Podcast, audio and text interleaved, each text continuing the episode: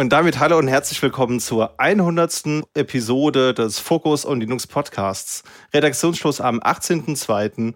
und Aufnahmedatum am 19.02. Und da wir jetzt dreistellig sind, sind wir auch zu dritt heute in der Runde. Neben mir natürlich wieder der Felix Kerker. Hallo zusammen. Und der Jan Walter. Moin, moin.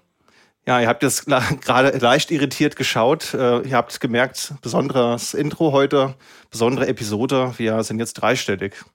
Das war doch Absicht, dass du uns überrascht. Mit so viel Brimborium hatte ich gar nicht gerechnet. Mich gefühlt wie beim Fahnenempfang.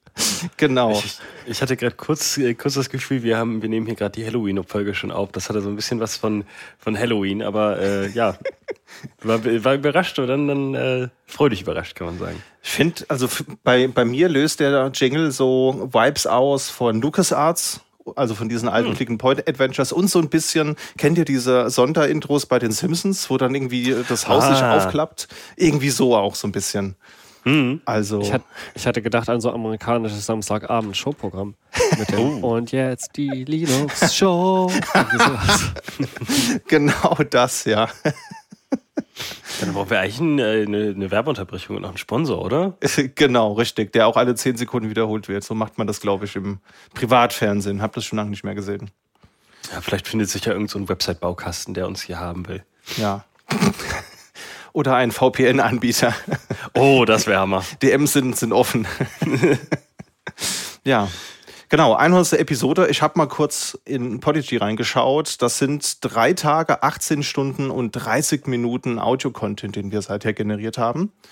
Das ist ganz schön viel und wir machen das auch kontinuierlich, denn es sind nur zwei Episoden seither ausgefallen. Es ist einmal eine Themenfolge im August 2022. Ich glaube, da waren wir einfach alle im Urlaub. Und ansonsten ist noch einmal im April letztes Jahr eine Themenfolge ausgefallen. Das haben wir aber dann damit gerechtfertigt, dass wir ja einen April-Scherz veröffentlicht haben und es gab ja drei Specials im Mai und zwei im Juli für die Red Hat Summit und die SuseCon. Von daher war das in Summe ja trotzdem noch genügend Content. Ja. Ansonsten gab es auch eine Episode ohne Gäste, das war Oktober 2023, da war der, glaube ich, beide krank oder auf, auf Geschäftsreise oder ich so. Meine, ja. Und äh, da habe ich dann alleine aufgenommen, was irgendwie eine ganz weirde Experience ist, so in so ein schwarzes Loch reinzureden und kein Feedback zu haben. Also Du hast meine Stimme aber echt gut nachgemacht, von daher äh, Props gehen raus.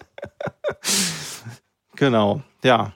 Props müssen wir auch nochmal vergeben, das ist ein gutes Stichwort, nämlich an die 57 Gästinnen, die wir seitdem hatten. Also wir haben seitdem 24 interne und 33 externe Gästinnen gehabt. Vielen Dank dafür auf jeden Fall. Und natürlich auch, liebe Zuhörer, der, der Dank gilt auch euch, denn ohne euch würde es keine 100 Episoden geben. Ja, also das zahlreiche Feedback und auch immer die Ideen und die Motivationen, darüber freuen wir uns sehr. Und deswegen ist auch das heute für euch eine besondere Episode. Aber wir beginnen erstmal mit dem Feedback und den Ankündigungen. Wir haben nämlich eine E-Mail bekommen von Patrick vom Wartungsfenster Podcast. Grüße gehen raus. Das bezog sich auf eine der vorherigen Episoden, Jan, wo du dich so ein bisschen mal zum Thema SMTP Selbsthosten genau. geäußert hast. Ich lese mal kurz vor, was Patrick geschrieben hat. Ich empfinde das als gar nicht so schlimm. Ich hatte zwei kleine V-Server mit Postfix laufen, Anti-Spam per AirSpam-D DKIM, D-Mark, SPF ist einmaliger Aufwand. Mit Spam hatte ich nie Stress. Ein paar Mal ist es vorgekommen, dass Microsoft, Google und Co. das autonome System, zu dem meine Server gehörten, geblockt hat. Lästig, aber lösbar. Postfix habe ich immer als sehr angenehm zu administrieren empfunden. So, jetzt kommst du. Jetzt kommt die Ansage. Ähm, ich, ich weiß nicht, ähm, Postfix hat dieses, dieses komische, ich habe das, äh, also ich glaube, ich hatte das damals schon erklärt, dass ich äh, selber Postfix gehostet hatte, dann bin ich auf Mailco umgestiegen und jetzt auf einen Dienstleister. Und äh, damals mit Postfix hatte ich dann auch so, so weirde Edge-Cases wie, äh, ich brauchte einen Dienst, der SMTP braucht. Das heißt, ich brauchte so einen Service-Account, der dann auch irgendwie reinfunkt. Ähm, ich wollte, für einen Dienst brauchte ich auch ähm, automatisch, quasi, dass der automatisch E-Mails liest und irgendwie ein Skript ausführt. Und das alles in diesem M4-Make-Format von Postfix einzubauen, das war immer super nervig und super hacky. Dann muss man noch diese DKIM D-Mark SPF setzen. Dann gibt's noch total viele, äh, es, es, gibt so viele, so viele Gotchas bei E-Mail. Das ist einfach, äh, dafür, dass es so ein, so ein weit verbreiteter Standard ist, das ist irgendwie, irgendwie schade. Ähm, ich wollte nicht sagen, dass es unmöglich ist. Es ist nur irgendwie, man muss super viel beachten. Man, es ist nicht einfach, äh, ja, es ist nicht einfach, kann man dazu sagen. Ja. Ja, ich glaube, das ist schon ein Thema, da muss man sich schon mal hinreichen mit beschäftigt haben, bevor das läuft. Und wenn man dann aber mal ein bisschen Erfahrung gesammelt hat, dann, dann kriegt man es bestimmt hin, auch so ein System am Leben mhm. zu halten. Aber ich glaube, äh, da haben wir beide bisher andere Themen auf unserer Agenda gehabt. Aber das kann ja vielleicht noch kommen. Ne? Genau. Ich hatte gerade auch einen, einen Quergedanken. Vielleicht ist das auch so ein Thema. Ich habe nämlich letztens eine Folge, es wäre eine Empfehlung von Programmierbar gehört, das ist auch ein Podcast. Mhm. Und da ging es um PHP und quasi PHP heutzutage so und äh, Klischees über PHP, über Entwickler generell, ist ja immer hier so, ne, was man alles so kennt. Und dass da eine Begründung war, okay, dass das halt früher als es halt so ein auch Standard war, okay, womit fängt man an? Man fängt irgendwie an mit PHP und dann fängt man an mit PHP 4 damals irgendwie. Mhm. Und das war quasi äh, auch zum Teil eine shitty Experience, sowie aber Programmieren generell auf bestimmten Ebenen für bestimmte Probleme im Web damals auch einfach nicht, also andere Sprachen waren zu der Zeit, also war jetzt die aus Seien auch zu der Zeit auch nicht viel besser gewesen. Und dass das aber so hängen geblieben ist, so ein bisschen kleben und dass deswegen auch Leute quasi heute sagen, hey, irgendwie, ne, ich erinnere mich noch an meine Zeit mit PHP, das war richtig oll. Dabei ist quasi das eigentlich auch mitgewachsen und inzwischen gar nicht mehr so oll. Und vielleicht, das war jetzt eine relativ lange Herleitung, aber vielleicht ist auch Mail, war Mail früher noch härter, als es heute noch ist quasi. Und deswegen haben aber alle Leute dieses Bild, hey, Mail ist super hart quasi. Das ist vermutlich gar nicht so weit hergeholt, aber mit PHP hast du jetzt auch eine alte Kriegswunde bei mir aufgerissen. Also PHP 5 war, glaube ich, das erste. Da habe ich so dieses 800 Seiten Reinwerkbuch gehabt und äh, sehr viel Zeit reingebuttert und ja, viel gelernt. Vieles gelernt, was ich so nicht nochmal machen wollen würde. genau. Damals meine Zeit als Forenadministrator mit so 13, 14. genau.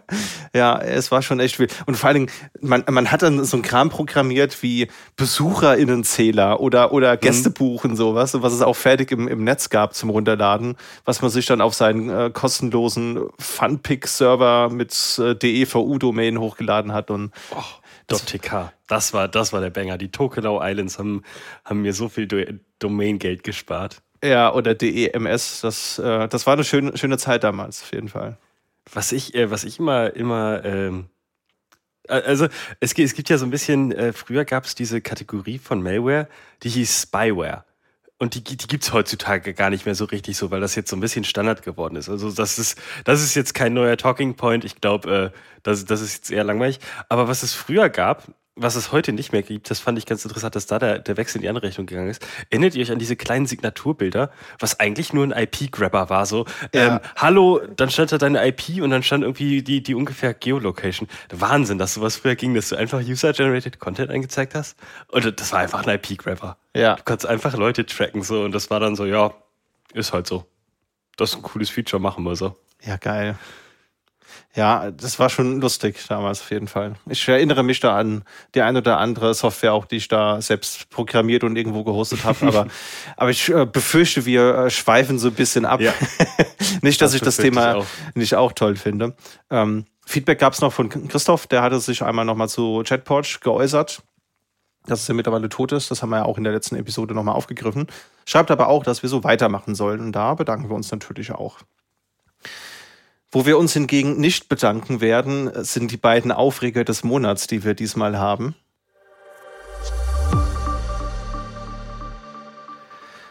Ja, was soll ich sagen? Bei mir war es mal wieder Jammel. Ja. Das ist schon eine Weile her. Ich finde, da darf man sich mal wieder über Jammel aufregen. Ich glaube, ihr kennt alle Jammel-Lint und ich glaube auch unter den Zuhörenden sind einige, die Jammel-Lint kennen. Einfach ja, statische Codeanalyse von meinem YAML-Dokument und sagt mir dann, wie gut oder schlecht das formatiert ist. Und ich glaube, was, was alle kennen, ist ja diese Präambel. Also immer, wenn ich ein YAML-Dokument beginne, dann habe ich ja Minus, Minus, Minus. Ist euch bestimmt auch bekannt, oder? Ich glaube, ich lasse das teilweise weg, ähm, aber ja, bekannt ist es mir, dass ich es machen kann. Genau, und was ich aber nicht wusste, äh, ist, dass es auch eine, eine Präambel halt am Ende gibt, also eine Postampel, wenn man so, so will, um das Ende des Dokuments einzuleiten. Und das hat jetzt YAML-Lint in einer neueren Version in meinem Code-Editor angemotzt. Und es war in jeder YAML-Datei war dann das Ende rot. Und das wäre eben Punkt, Punkt, Punkt. Also ans Ende eines YAML-Dokuments Punkt, Punkt, Punkt schreiben. Und ich weiß nicht, wie es euch geht, aber mich macht das so ein bisschen verrückt, weil wenn ich irgendwo Punkt, Punkt, Punkt lese, denke ich, das ist nur ein Auszug und da kommt noch was. Also so als Platzhalter für weiteren Inhalt. Und das hat mich komplett irre gemacht, da den Code anzusehen und überall dann Punkt, Punkt, Punkt zu, zu sehen. Kann man natürlich super einfach deaktivieren. Aber das war so mein WTF-Moment des Februars. Schon etwas komisch. Ähm, kann ich auch nicht so richtig nachvollziehen. Aber eigentlich kannst du nur darüber überrascht sein, dass quasi dieser Autocomplete das halt automatisch gemacht hat und das enforced hat, dass das an sich markiert wird. Darüber kannst du eigentlich nicht überrascht sein. Weil ich weiß genau, wo ich das gelernt habe, dass das nämlich ist in Folien, die du erstellt hast. oh oh.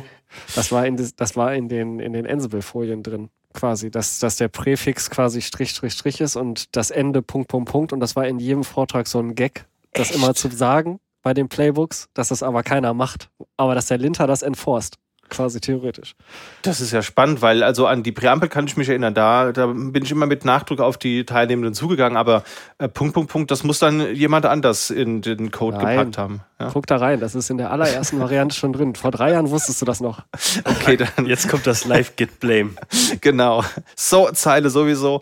Okay, dann, dann muss ich irgendwie spontan das vergessen haben, aber mir ist das, ich habe das noch nie aktiv selbst geschrieben. Also ich bin mir auch relativ sicher, dass mein Jammelin das mir nie angezeigt hat, aber jetzt neues neues Projekt mit mit neuen Kollegen, Grüße gehen raus und da ähm, ist das das erste Mal aufgetaucht. Also für mich aufgetaucht, vielleicht ja auch nicht. Das müssen wir im Nachgang noch mal eruieren. ja, genau. Jan hat uns auch noch einen Aufreger mitgebracht. Genau, und zwar äh, weniger ein Aufreger als ein Nachruf. Ähm, hm. Also in gewisser Weise auch ein Aufreger. Und zwar gibt's ja ähm, seit der Übernahme von äh, durch Elon Musk ist auf Twitter so ein bisschen die, die Experience ohne Account eingeschränkt worden. Und äh, da gab's auch schon äh, seit längerer Zeit gab's da Nitter. Das ist, ähm, da konnte man einfach im, in der URL twitter.com durch nitter.net oder nitter.cz ersetzen. Das ist eine Open Source Software. Die haben ein paar, äh, paar Leute selber gehostet. Und die hat quasi diese Account-Bedingungen umgangen und dann konnte man diese Seite einfach benutzen, ohne sich anzumelden. Und der Weg, womit jetzt, also der letzte Weg, womit jetzt der Zugang äh, zum Twitter-API dann da irgendwie auf äh, halblegalem Wege erstand, äh, ge gemacht wurde, äh, wurde jetzt zugemacht und von daher ist Nitter jetzt handlungsunfähig und demnach eingestellt. Und äh, das war für mich eigentlich immer ein gutes Tool, um, um mir Sachen auf Twitter anzugucken, die irgendwie wichtig waren für mein, für privat, beruflich, aber was mich äh, die Seite einfach nicht hat machen lassen. Mhm. Äh, ja, und von daher traurig, äh, wütend, enttäuscht. Ja, das kann ich nachempfinden. Also ich habe auch Nitter gerne benutzt. Es gibt hier so ein tolles Add-on für Firefox und für andere Webbrowser, was dann so Social Networks wie Reddit, Twitter oder Instagram halt auf die Datenschutzalternativen äh, weiterleitet, also diese alternativen Frontends und da ist Nitter natürlich auch bei mir häufig da gewesen und manchmal ist es halt so, du liest irgendeinen heißen Artikel und dann ist da irgendwo ein Tweet drin und das ist halt, ja, alles nicht so schön jetzt. Von daher Finde ich auch sehr schade. Was ich vielleicht noch als, das ist kein Tooltip, ähm, aber was ich mitgeben kann, ist äh, fixupx.com, fxtwitter.com und vxtwitter.com. Äh, das kann man für Embeds benutzen. Das heißt, wenn man einen Tweet irgendwo in den Chat packt, ich glaube, bei mir ist das meistens Discord, äh, dann funktioniert das Embedden trotzdem, man kann den Tweet zumindest angucken. Ah, mhm. cool. Ja, packen wir mal in die Show Notes. Klingt spannend. Und damit kommen wir mal zu den News des Monats.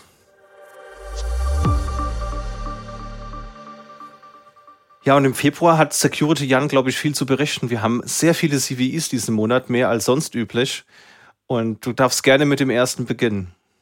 Genau, und zwar geht's los mit glibc. Da gibt's eigentlich drei neue Sicherheitslücken, aber nur eine davon ist wirklich interessant und das ist die CVE 2023 6246. Die wurde eingeführt in glibc 2.37 und dann backported nach 2.36, weil das eigentlich selber schon fix war für eine Sicherheitslücke. Und zwar ist es ein Buffer Overflow in unterstrich unterstrich vsyslog unterstrich internal. Und ähm, da gibt es gibt's einen One-Liner, einen Bash-One-Liner, der ist in dem verlinkten Heise-Artikel in den Show Notes. Mit dem kann man prüfen, ob man betroffen ist. Und der äh, schickt einfach 128.000 Nullen äh, rein und versucht damit den Buffer zu overflowen. Ich wollte das bei mir auch ausprobieren, aber ich habe kein passendes System gerade zur Hand gehabt. Ähm, das Ganze wurde von Qualis entdeckt. Die hatten wir, glaube ich, auch schon mal im Podcast. Äh, das ist so eine Sicherheitsfirma. Und äh, die haben das auf folgenden Distries als verwundbar angemerkt. Und zwar Ubuntu 23.04 und 23.10, Fedora 37 bis 39 und Debian 12 und 13. Und das ermöglicht es äh, Benutzerinnen, äh, die eigenen Rechte auf Root auszuweiten. Mhm. Was man dazu braucht, ist ein lokales Benutzerkonto und ähm, also der, der, der Proof of Concept ist ein One-Liner in Bash. Ähm, und ich glaube, der CVSS-Score war irgendwo bei 7.3 oder so. Ähm, hält sich natürlich ein bisschen in, in, im Limit, weil man braucht einen lokalen Benutzer-Account, um das zu machen. Und ähm, dann ist man schon auf dem System und da finden sich dann öfter solche Bugs. Und Debian und Fedora haben recht schnell gepatcht. Ich glaube, der heiße Artikel war am 31. raus, am 31.01. Äh, und Ubuntu hat etwas länger gebraucht, ist mittlerweile aber auch aktuell dabei. Ähm, da ist mir dann noch aufgefallen, ich habe mal so ein bisschen, äh, bisschen auf die Ubuntu-Seite geschaut. Die habe ich, glaube ich, auch, packe ich noch in die Shownotes, wenn sie noch nicht drin ist.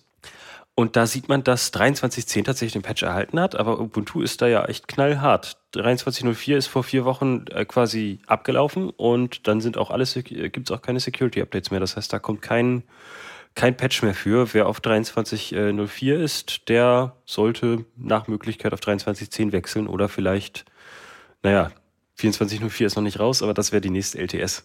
Ja, die nächste Option wäre, du kaufst Ubuntu Pro, Jan. Ganz einfach. Die nächste Option wäre, ich kaufe Ubuntu Pro. Da haben wir, glaube ich, noch später ein Thema zu, oder ist das. genau. Deswegen der kleine Seitenhieb. So. Genau, das kommt aber später. Ansonsten sind wir ja immer auch eure Service Provider für neue Releases. Also wir informieren euch ja immer, wenn irgendwo was passiert. Ähm, wir haben eine Kleinigkeit mitgebracht und zwar gibt es ein neues Podman-Release, Podman 4.9. Ich habe nochmal kurz geguckt, wie groß oder wichtig das eigentlich ist ähm, und wie da so der Zyklus ist. Also ein Podman-Release in dem Punkt gibt es ungefähr so alle zwei, drei Monate. Die 4.8 kam im November 23. Und der 4.9er Release hat ein ganz interessantes Feature als Haupt quasi Neuerung. Und das ist die Podman Farm Suite. Ähm, und Podman Farm, ich musste erst ein bisschen gucken. Ich fand also ähm, Release Notes waren quasi ähm, FarmSuite ist fully enabled and documented. Ja, dokumentiert schon, aber ich fand jetzt nicht so gut erklärt, was man damit überhaupt machen soll. Ich musste erst ein bisschen gucken. Hm. Ähm, es geht um Multi-Architecture-Builds, das heißt, man kann im Prinzip mehrere Podman-Server von mit verschiedenen Architekturen, zum Beispiel eben x86, ARM und sowas, ähm, hinzufügen zu, seinem, zu seiner Bildflotte, eben zu seiner Farm. Und dann kann man eben mit einem Podman-Farm-Bild ähm, auf allen Runnern, in dem Sinne auf jeder Architektur gleichzeitig bauen lassen um eben verschiedene Architektur-Images dann zu bekommen. Ja, und das macht die Podman Farm oder das Podman Farm Kommando. Fand ich irgendwie ganz cool. Und dazu gibt es eben noch einige Bugfixes generell. Ähm, einen, der vielleicht an die Mac-User geht, da könnte Jan vielleicht sagen, ob er das schon mal hatte, dass ähm, der Netzwerk-Stack, wenn man den sehr lange laufen lässt, irgendwann halt einfach abstürzt. Und das soll jetzt wohl mit einem Network, Network Recovery Service, das im Prinzip, wenn das Netzwerk dann wegbricht, dass er sich selber davon erholen kann, ähm, gefixt sein. Ich weiß nicht, ob du das Problem schon mal hattest. Äh, ja, tatsächlich, Felix, das Problem kenne ich. Das hat mich auch schon viele Stunden gekostet, dieses Problem. Ähm, und zwar ist Podman da, ähm, kann man da einstellen, welchen Hypervisor man äh, es benutzen soll. Ich glaube, der Standard ist QEMU. Und ähm, wenn du, ich, ich klappe meinen Laptop immer nur zu und klappe den dann ein bisschen da, aber zack wieder auf. Und dann überlebt die, Doc, die Docker VM das meistens nicht. Und mein Workaround war jetzt, den Hypervisor zu wechseln auf den Apple Hypervisor. Da gab es auch einen Bug, der ist jetzt auch mit 4.9 behoben. und äh, der beim Apple Hypervisor, da ist mir was richtig Cooles aufgefallen, das wollte ich nochmal teilen hier. Und zwar, äh, wenn man den benutzt, dann funktioniert Rosetta, die Code-Übersetzung, in VMs. Das heißt, man kann in der VM eine x86-Binary ausführen und der beschwert sich nicht. Ui, das ist ja krass. Also das, äh, das fand ich echt cool. Ich war, ich, hab, ich war total verwundert. Ich habe mit Pfeil geguckt, hä, das ist doch eine x86-Binary, warum führt denn der die aus? Ich bin doch hier in der VM. War ihm egal, kann er einfach so durchreichen. Krass. Das ist, das ist cool, ja. Und auch generell das Podman Farm Feature finde ich auch nett. Also, wenn man gerne Images baut und hier so sein, seine verschiedenen Platinen neben dem Tisch zu stehen hat mit Risk 5, mit ARM in verschiedenen Variationen, dann macht es das, glaube ich, schon einfacher. Ja, guck mal, dann, das heißt, wenn die Leute draußen, wenn ihr das hört und ihr hattet das Problem, dann ist für euch jetzt Patch Day.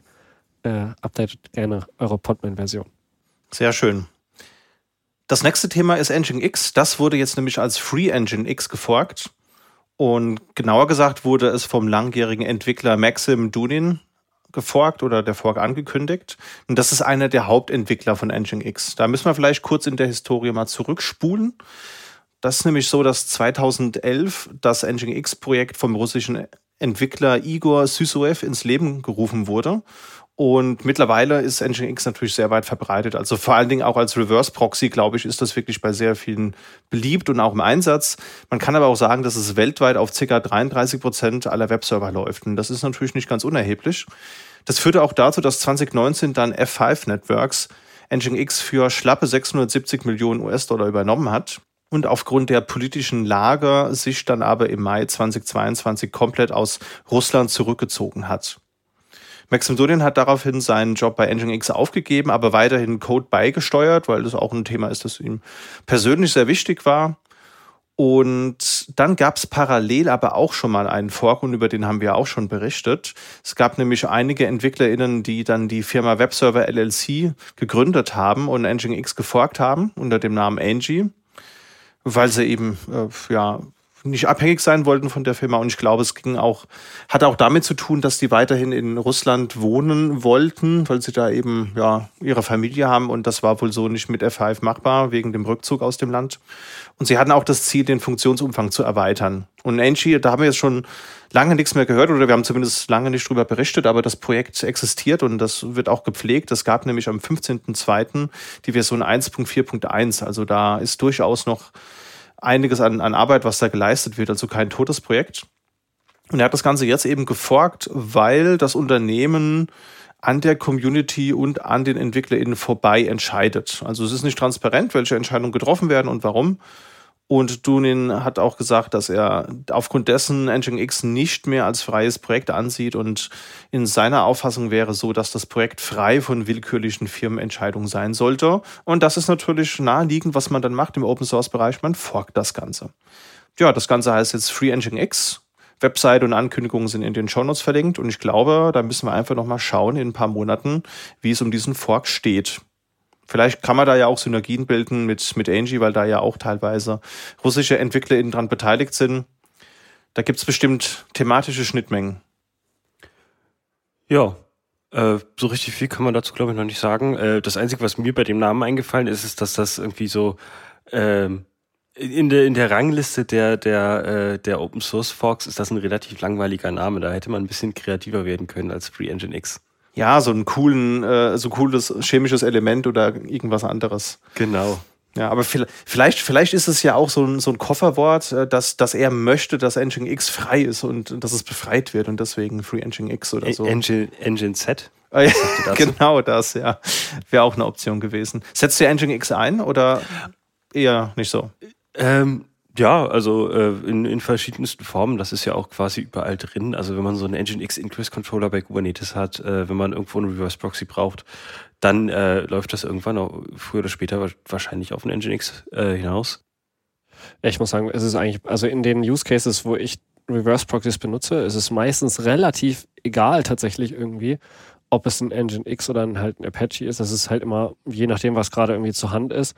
Und die Konfiguration geht gefühlt meistens nicht mehr so richtig tief, weil wir oft halt eben relativ kurzlebige irgendwie Container-Setups bauen oder halt irgendwie jeweils einen, einen eigenen, dass die halt irgendwie als, als Proxy vor mehreren Maschinen. Ähm, ich hatte nur letztens mal wieder ein Projekt irgendwie, wo wir tatsächlich über Tuning gesprochen haben. Mhm. Also wo es dann tatsächlich um äh, sinnvolle Entsch also Entscheidungen geht, okay, Nginx oder halt Apache für eben Hosting PHP war es tatsächlich in dem Fall. Und dann ging es nochmal zurück quasi zu, okay, wie, wie optimiert man jetzt den Webserver, wie macht man das jetzt am schnellsten, wie implementiert man eben ähm, ja das Delay dahinter, Caching, alle solche Sachen. Also da kann man auf jeden Fall sind Webserver obwohl sie so banal wirken erstmal, wenn man die einfach nur so mal kurz reinschmeißt. Es geht nur darum, dass die Verbindung irgendwie durchkommt, dass das Routing irgendwie stimmt, vielleicht nochmal ein Zertifikat reingeklopft wird oder sowas. Das ist relativ Surface so. Aber es ist ein richtiges Rabbit Hole, wo man sich total verlieren kann, wie man jetzt die letzten drei Prozent rausholt, wenn man da ordentlich Traffic drauf gibt. Und dann ist das irgendwie ganz, ganz spannend. Absolut, das ist ein Thema, da kann man viel investieren. Das ist wie mit den 99,9% Uptime versus 99,999% Uptime. Also je mehr Dezimalstellen, desto aufwendiger wird es. Und ich glaube, so ist es mit der Performance-Optimierung von Webservern genauso. Wir haben einen weiteren CVE. Diesmal geht es um Secure Boot. Genau, und zwar genauer gesagt um den Secure Shim. Ich glaube, da gab es, ich weiß gar nicht mehr, ich kann das gar nicht mehr so richtig zeitlich einordnen. War das um 2015 rum, als es da so einen Riesenskandal gab, dass, also so ein Aufschrei in der Open Source Community, dass ähm, Microsoft Secure Boot einführen möchte und äh, damit den, das Booten von Linux verhindern möchte. Und äh, als Lösung gab es dann diesen Secure Shim. Der wird von den Firmware CAs, also ich glaube, das ist in den meisten Fällen Microsoft signiert.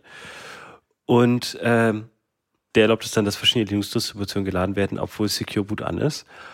Und ähm, da habe ich jetzt mich ein bisschen reingelesen und da habe ich gelesen, seit Version 15 sind die Builds sogar nachvollziehbar. Das heißt, man kann die, die Binärversion kann man eins zu eins nachbauen lokal.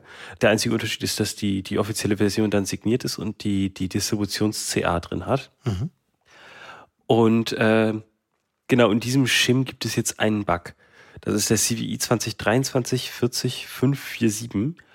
Und äh, da gibt es einen Out-of-Bounds-Write bei den HTTP-Headern. Der Shim erlaubt es nämlich, dass ISOs von HTTP gebootet werden. Also wenn man dann irgendwo lokal im Rechenzentrum so einen, äh, so einen Webserver stehen hat und da die ISOs drauf hat, kann man die direkt daraus booten. Äh, klingt jetzt erstmal ganz cool, aber man muss diesem, äh, man muss diesem Webserver quasi äh, unbedingt vertrauen, wenn man nicht gepatcht hat, weil dann ein dieser Out-of-Bounds-Fehler äh, kommt, in dem einfach die Header zu lang sind. Also wenn die HTTP-Header, die werden nicht gecheckt und dann kann man da einfach munter drin rumschreiben im Speicher. Das ähm, wird besonders problematisch, wenn es sich um Man-the-Middle-Szenarien handelt und deswegen hat das Ganze auch einen CVSS-Score von 8.3 erhalten. Und in Version 15.8 ist das Problem behoben. Und ähm, da haben wir uns jetzt natürlich nicht nehmen lassen, dazu den, den passenden Hashtag der Folge zu wählen. Und zwar ist das Hashtag RealShimShady äh, mit dem Jingle Please Boot Up. Please Boot Up. Danke. Die ganze Woche hier. Ja, ja, super. Ja, also das ist auch, glaube ich, der offizielle Name, der in einem der Blogartikel der Lücke zugewiesen wurde. Und das natürlich schon eine beträchtliche Lücke. Also die ganzen Distros, ich habe ja mal geschaut, Red Hat, SUSE, Ubuntu, die haben alle gepatcht und ist halt einfach alles affected. Also meistens hat man ja so Bugs und dann hast du manchmal Glück, dass manche Versionen nicht betroffen sind und da ist halt durch die Bank weggefühlt jede Distro von betroffen. Also auf jeden Fall updaten. Genau, und ähm, wo wir gerade bei, äh, bei Updates sind, äh, Felix hat uns ein paar Updates zum Fedora-Branding mitgebracht, glaube ich. Ja, tatsächlich vor allen Dingen Branding. Also ist es so ein bisschen Renaming und zwar neue, also neue Marke quasi, Fedora Atomic Desktops. So, Atomic Desktops, es wird jetzt eine Übermarke quasi über die verschiedenen Distributionen auf äh, RPM OS Tree Basis vor allen Dingen halt, und davon noch die Desktops quasi, also ne, kein, also kein CentOS Core, sondern halt eben, wir hatten das in den letzten Folgen auch schon Fedora Silverblue, Kine White. Ähm, es gibt davon nämlich jetzt auch noch zwei quasi, oder gab in letzter Zeit noch zwei neue Spins, die ähm, noch andere Desktop-Manager packagen, nämlich ähm, eben Sway und, ähm, und Budgie. Das, die hießen vorher quasi, die Budgie-Variante hieß Onyx und die Sway-Variante hieß Ceresia. Und sie haben sich jetzt überlegt, bevor man da immer irgendwie einen neuen Namen raushaut, wenn jetzt noch ein paar dazukommen, vor allen Dingen, weil man nicht immer mit den Namen so eine Traktion erzeugen kann, dass die Leute das wissen. Also zum Beispiel jetzt bei Sarissa, da, ne, da muss man schon wissen, wonach man sucht, dass man eben weiß, okay, das ist der Sway Spin, so, und dass sich das Leute runterladen und nicht direkt sagen, hä, was soll das denn? Keine Ahnung, noch ein Spin, irgendwie komme ich durcheinander. Und dann haben sie sich jetzt überlegt, okay, wir machen das jetzt so ein bisschen einheitlicher. Die heißen jetzt einfach alle Fedora, danach der, ähm, der Desktop Manager und dann halt Atomic. Ne, um zu zeigen, okay, das ist jetzt quasi ein Spin, der hat quasi packaged eben zum Beispiel wie Sway und dann halt aber auf Basis von RPM OS Trees, also einem Mutable Image. Und ja, deswegen heißt es jetzt halt Fedora Sway Atomic, Fedora Budgie Atomic. Was davon eine ganz interessante Abweichung ist, Silverblue wird nicht umbenannt zu, ähm, das wäre ja Fedora Gnome Atomic, Mhm. Ähm, sondern bleibt quasi Silverblue und kein White bleibt kein White, ähm, weil die halt schon Traktion haben mhm. und die Leute das schon kennen. Und sich dann, damit die Leute nicht denken, hä, Silverblue ist jetzt abgekündigt, ne, was ist jetzt quasi Gnome Atomic? Ähm, ja, irgendwie ganz spannend. Aber sonst, bis auf dieses Renaming, hat das erstmal keine direkten Folgen. Es soll nur eben die, die Organisation ein bisschen vereinfachen und das eben ein bisschen besser zugänglich machen. Ergibt absolut Sinn. Also ich finde die Namen besser zu merken als die Codenames, die sie sich ausgedacht haben. Das ist auch das große Problem, das ich mit diesen ganzen OpenSUSE Desktop Atomic Distros habe. Die haben halt auch alle so komplett obskure Namen, die ich mir nicht merken kann. Und natürlich stelle ich mir die Frage, Fedora, Hannah Montana, Atomic wann? Wann machen wir da eine Arbeitsgruppe auf? Da könnten wir uns direkt melden. Es gibt ja quasi betreut werden die Atomic Desktops von der Atomic Desktop Special User Group, Special Interest Group, also Atomic Desktop SIG. Und da kannst du ja reinschreiben und sagen, hey, wann mein Spin quasi. Ja, gute Idee. Ich habe auch einen Window Manager entdeckt die Tage. Den würde ich hier auch gerne in so einer Atomic Edition sehen, aber da kommen wir später in den Tooltips zu. Ansonsten steht jetzt auch bald die SuseCon 2024 an. Die findet nämlich vom 17.06. bis zum 19.06. wieder in Deutschland statt. Diesmal in Berlin statt in München. Die Location ist noch unbekannt. Und es wird auch dieses Mal keine Online-Edition geben. Das heißt, äh, das, das ganze Vortragsprogramm wird rein vor Ort sein. Da wird es dann sicherlich trotzdem weiterhin Recordings geben. Aber sie wollen halt von diesem Hybrid-Event-Charakter weg. Und der Call for Papers, der läuft, naja, der läuft bis zum 23.02., also dann, wenn diese Episode rauskommt. Also, wenn ihr das hier hört, liebe Zuhörende, und ihr habt eine Idee, die ihr unbedingt mal auf so einer Herstellerkonferenz besprechen äh, sehen wollt, dann macht am besten jetzt Pause, schreibt euren Abstract und reicht den ein und vielleicht passt's ja. Ich selbst werde auch wieder vor Ort sein und noch ein paar andere Kolleginnen von uns auch. Und bin mal gespannt, was es dieses Jahr Neues gibt. Also vor allen Dingen SUSE Manager 5.0 auf Basis von äh, Podman und Containertechnologie. Da freue ich mich schon sehr drauf. Da haben wir ja letztes Jahr schon angeteasert, wohin da die Reise gehen könnte. Und jetzt bin ich natürlich sehr interessiert zu sehen, was sich seit letztem Jahr so getan hat. Wäre das auch was für euch, die SuseCon? Ihr seid ja auch teilweise im Container-Business unterwegs. Da ist ja SUSE auch ganz gut unterwegs. Ähm, also für mich nicht so richtig. Ich habe das Gefühl, bei, bei äh, Ranger passiert da in letzter Zeit nicht so wahnsinnig viel. Ähm, da da fällt es mir nicht schwer, irgendwie up-to-date zu bleiben. Und äh, sonst bin ich irgendwie das halbe Jahr auf Konferenzen. Da muss ich dann auch äh, irgendwo gucken, wo auf welche ich gehe. Ich bin vor allem letzter nicht so der Rumtreiber, muss ich sagen. Das ist schon sehr detailliert ausgewählt, wo ich tatsächlich hingehe. Ich habe vorhin mit einem Kollegen gesprochen von euren Erlebnissen, wo es auch unsere Special-Folge gibt, die man nochmal zurückverlinken kann zur FOSDEM. Mhm und, äh, und vor allen Dingen halt Config-Management-Kämpfe. Ja. Und da wurde ich angefixt. Das, da hätte man richtig was verpasst. Und äh, das glaube ich auch. Da hat man, glaube ich, wirklich was verpasst. Ich glaube, da wäre ich tatsächlich, das, da wäre ich tatsächlich eher noch dabei als bei SuseCon. Ja. Ja, muss mitkommen nächstes Jahr. Also ich glaube, nächstes Jahr sind wir auch in der größeren Runde wieder da und ich freue mich auch schon drauf. Dann gab es diesen Monat eine Ankündigung von Forcejo, äh, dass sich das Projekt jetzt zu einem Hardfork entwickelt. Und da vielleicht nur eine kleine Randnotiz, weil Felix es auch gerade sagte. Ähm, als wir auf der FOSDEM und auf dem Config Management Camp waren, da gab es natürlich auch Talks, die sich mit dem Thema beschäftigt haben. Und mir ist aufgefallen, dass man im englischsprachigen Raum Forgeo sagt. Oder das sagen auch teilweise einige englischsprachige oder amerikanische PodcasterInnen, die sagen halt Forgeo. Jetzt ist halt die Frage, wie wollen wir es handeln? Wollen wir hier weiterhin die Esperanto-Flagge hochhalten und das Forgeo nennen? Hm. Ich finde, wir bleiben bei Forgeo. Ja. Bei uns klingt das immer so ein bisschen wie quasi, und sowieso hört man ja seinen eigenen Akzent gar nicht raus. Das heißt, unser, selbst wenn wir es jetzt ein, ein auf Spanisch oder Mexikanisch irgendwie machen, klingt das wahrscheinlich auch mega ulkig. Das heißt, wir, wir können eigentlich als Deutsche können wir nur verlieren. Ja, das stimmt, das stimmt. Ich finde aber auch, dass wir weiterhin durchsetzen sollten, dass es X-Face und nicht XFCE heißt und irgendwann, irgendwann äh, wird das bestimmt auch mal woanders ankommen. Ja, long story short, worum geht's da? Naja, also seit dem Fork von Gitti als Forcejo im Dezember 2022 war das Ganze ein Soft Fork. Warum hat man das gemacht? Damit es einfach ist, ein In-Place-Upgrade von Gitti auf das neue Tool durchzuführen. Ja, das heißt, man hat sich daran orientiert, was sich bei Gitti so tut, hat die Änderungen genau betrachtet und an die eigene Entwicklung angepasst. Jetzt hat sich aber seitdem viel getan und es wurden auch schon erste Features akzeptiert, die so in Gitti nicht verfügbar sind.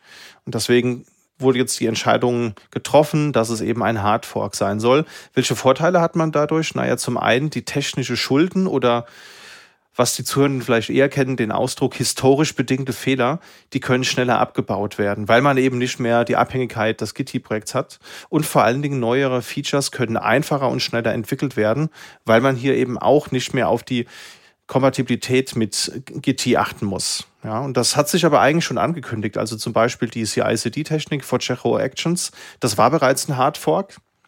Und deswegen war es eigentlich nur eine Frage der Zeit, bis das ganze Projekt dann auch ein solcher eben sein wird. Was hat das für Auswirkungen für die Leute, die das benutzen? Also weiterhin ist es im Moment ja so, dass es Gitti Version 1.21 gibt und auch eben Forcejo 1.21. Das ist noch weiterhin ein Drop-in-Replacement. Das wird jetzt aber in Zukunft möglicherweise anders aussehen. Also es gibt jetzt keine geplante Inkompatibilität zum Beispiel, aber die Projekte werden natürlich auseinanderdriften. Ja, wenn jetzt eben Facejo neuere Features entwickelt als Gitti, dann wird das nicht mehr so einfach möglich sein. Sie haben aber gesagt, dass die API weiterhin kompatibel mit Gitti bleiben soll. Aber es gibt jetzt die Empfehlung, wenn man denn perspektivisch wechseln möchte von Gitti, dann sollte man das eher schneller als später tun, weil im Moment ist eben dieses Drop-in-Replacement noch gegeben. Und das funktioniert auch, das habe ich ja auch schon bestätigt in einer der äh, Episoden, die wir damals hatten, einfach das Container-Image austauschen und fertig und das läuft einfach weiter. Das wird vermutlich in einem Jahr oder so nicht mehr funktionieren. Also ranhalten. Und ranhalten muss ich, glaube ich, auch AMD, wenn ich auf das nächste Thema schaue, denn da haben wir schon wieder ein CVE. Oh ja, äh, und zwar nicht nur einen, sondern gleich mehrere. Ich habe, das waren, äh, das waren so viele, dass ich die gar nicht alle aufgezählt habe. Die haben wir allerdings in den Show Notes verlinkt. Da gibt es äh, so ein, äh, ich glaube, Security Bulletin von AMD heißt das. Ähm, und zwar gleich für mehrere Produktarten. AMD hat ja nicht nur nicht nur Prozessoren, die haben ja auch noch äh, Grafikkarten und die haben in 20 äh, Wann haben Sie das denn gekauft? Die haben in 2020 haben Sie es gekauft, haben Sie Xilinx gekauft. Die machen FPGAs und da gab es jetzt auch ein paar Bugs. Und zwar, äh, der erste Bug oder die erste Klasse von Bugs, das sind verschiedene Bugs, äh, die verschiedene Produktreihen betreffen, aber ungefähr das gleiche machen. Und zwar kann man damit den SPI-Flash beschreiben. Und auf diesem SPI-Flash, das ist so ein kleiner Chip auf eurem Motherboard, und da ist das BIOS drauf. Und äh, jeder, der schon mal irgendwie sich das BIOS zerschossen hatte und dann irgendwie das Mainboard aufmachen musste und da irgendwie ran musste, der weiß, was jetzt kommt. Äh, da kann man, wenn das BIOS überschrieben ist, dann hat man ein Problem. Und äh, ich glaube, das, das am wenigsten Schlimmste ist noch, äh, wenn man da dann ein nettes Gedicht wiederfindet im BIOS äh, statt dem eigentlichen BIOS. Äh, schlimmer ist es dann, wenn man da Schadsoftware findet, die äh, Privilege Escalation quasi ab dem BIOS machen kann. Und äh, betroffen ist damit die äh, erste bis vierte Generation von Epic, den Serverprozessoren. Äh, Ryzen Desktop Chips der 3000er bis 7000er Serie.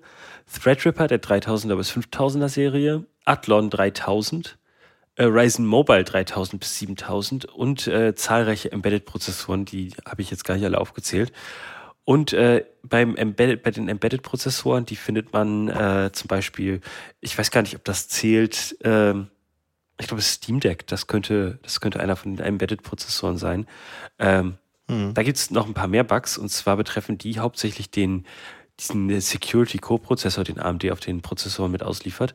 Da haben sie sich, äh, ich weiß nicht, wer, wer da für Abkürzungen verantwortlich ist, der hieß vorher Platform Security Prozessor, also PSP. Das überschneidet sich schon mit der PlayStation Portable und genau. den haben sie jetzt umbenannt in den äh, AMD Secure Processor und das ist dann ASP, äh, wie in ASP.NET die diese Microsoft Web Server äh, Sache dies, diesmal, ich glaube, das gibt es gar nicht mehr. Doch, doch. Vielleicht also ASP.NET gibt es noch, das klassische ASP, weiß ich nicht, ob es noch weiterentwickelt wird, aber ich finde, das passt. Das war doch auch eine super sichere Programmiersprache. Also ich verstehe gar nicht, was du hast.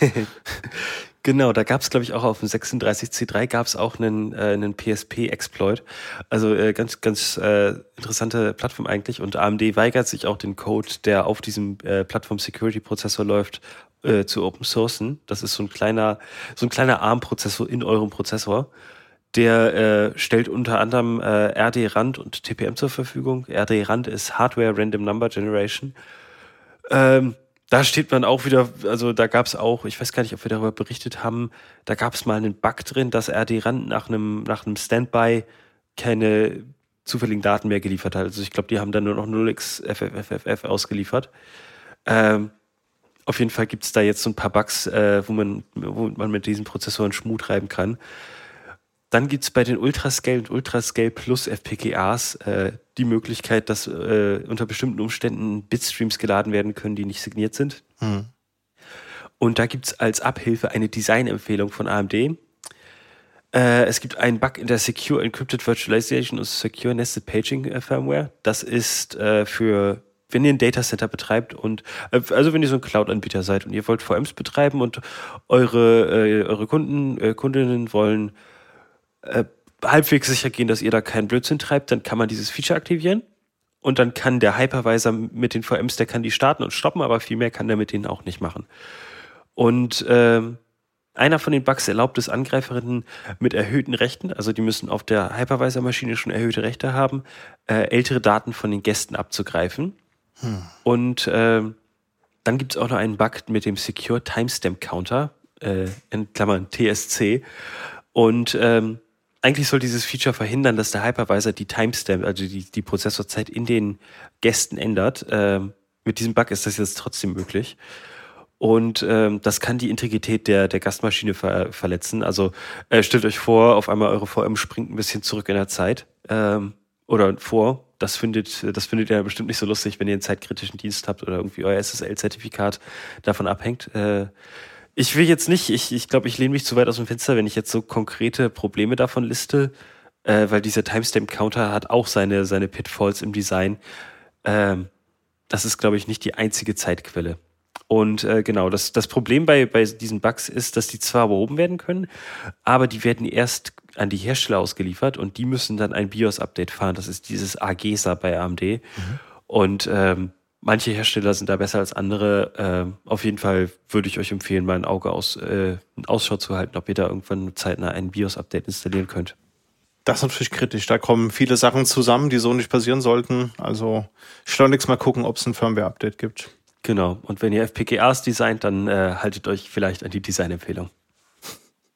Ja, von diesem doch recht technischen Thema, äh, wenn es schon um FPGA-Design geht, da ist man ja schon ganz weit unten drin ist das nächste Thema tatsächlich eigentlich eher High-Level, ja, einfach News, Corporate-Kram.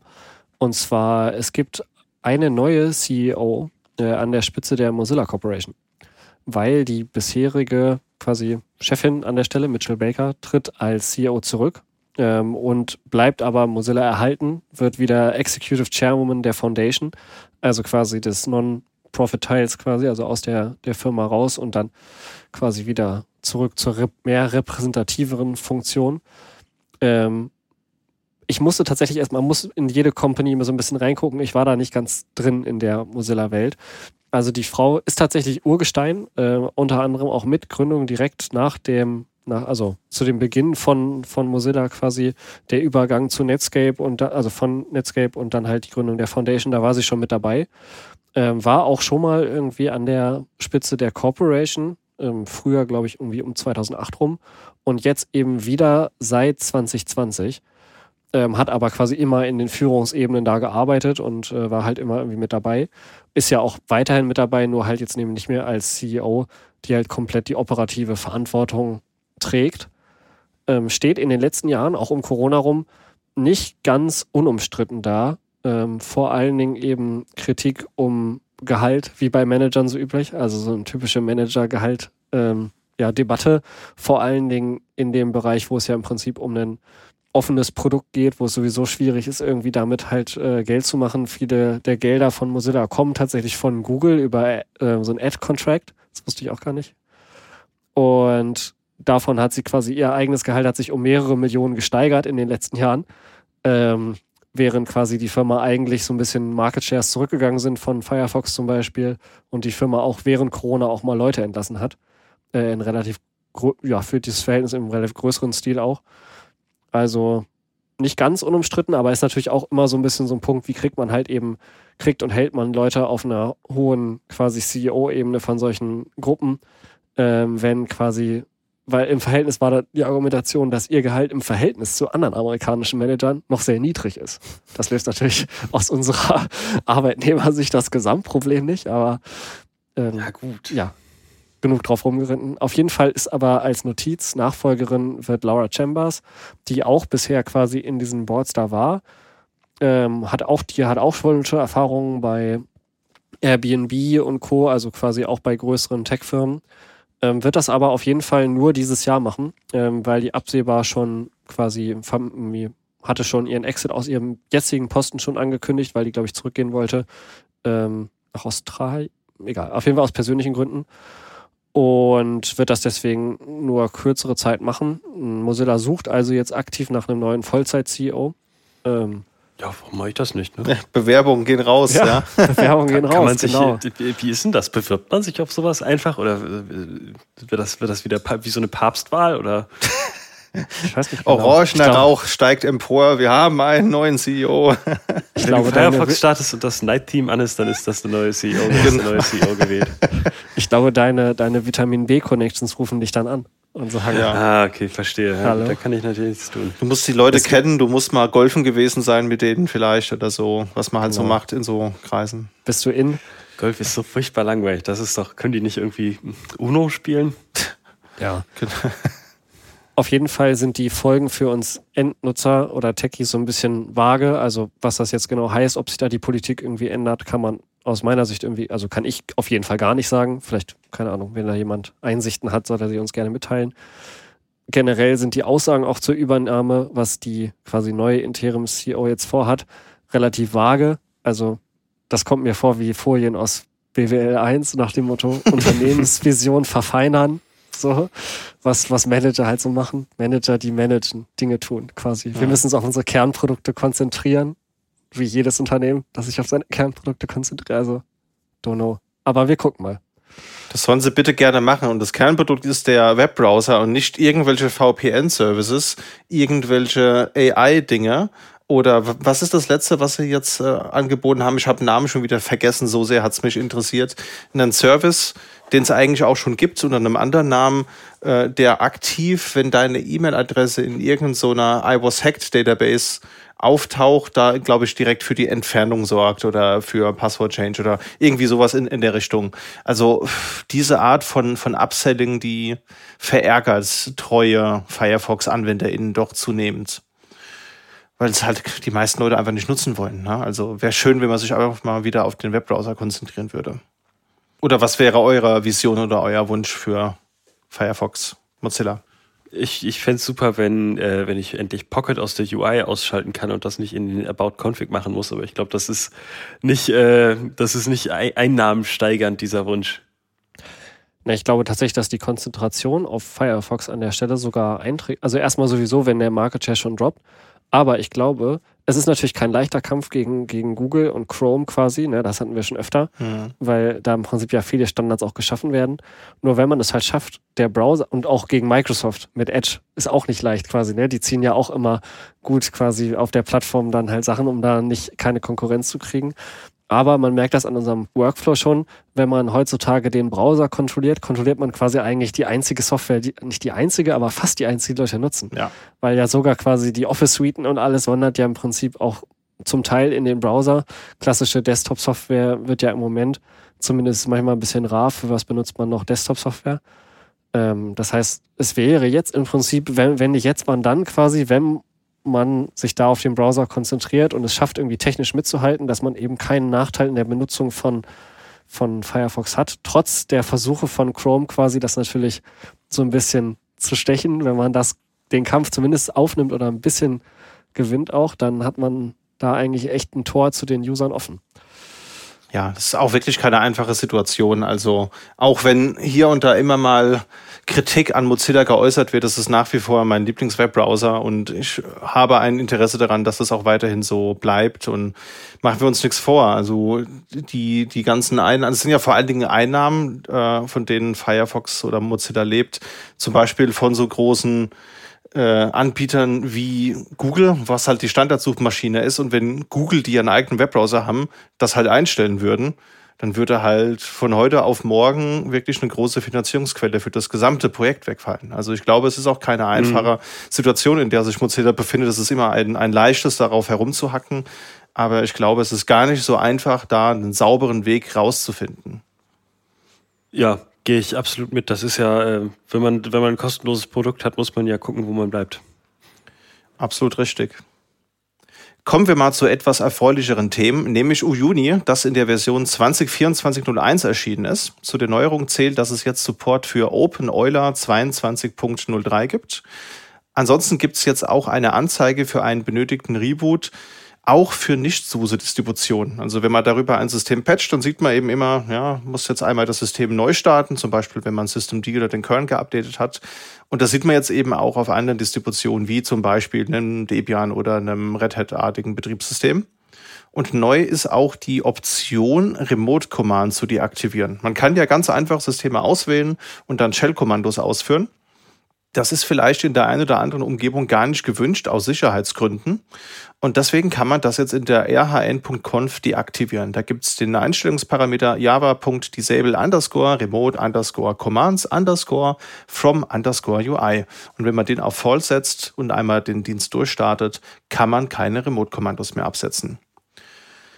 Last but not least haben sie angekündigt, dass es jetzt keine Updates mehr für die Debian 10 Client Utilities gibt. Das EOL war ja bereits am 10. September 2022 und Uyuni hat sich aber so eine Grace Period von einem Jahr eingeräumt. Das heißt, so ein Jahr lang tun sie danach noch sicherstellen, dass die Client Tools auch noch funktionieren, weil wir alle kennen das ja.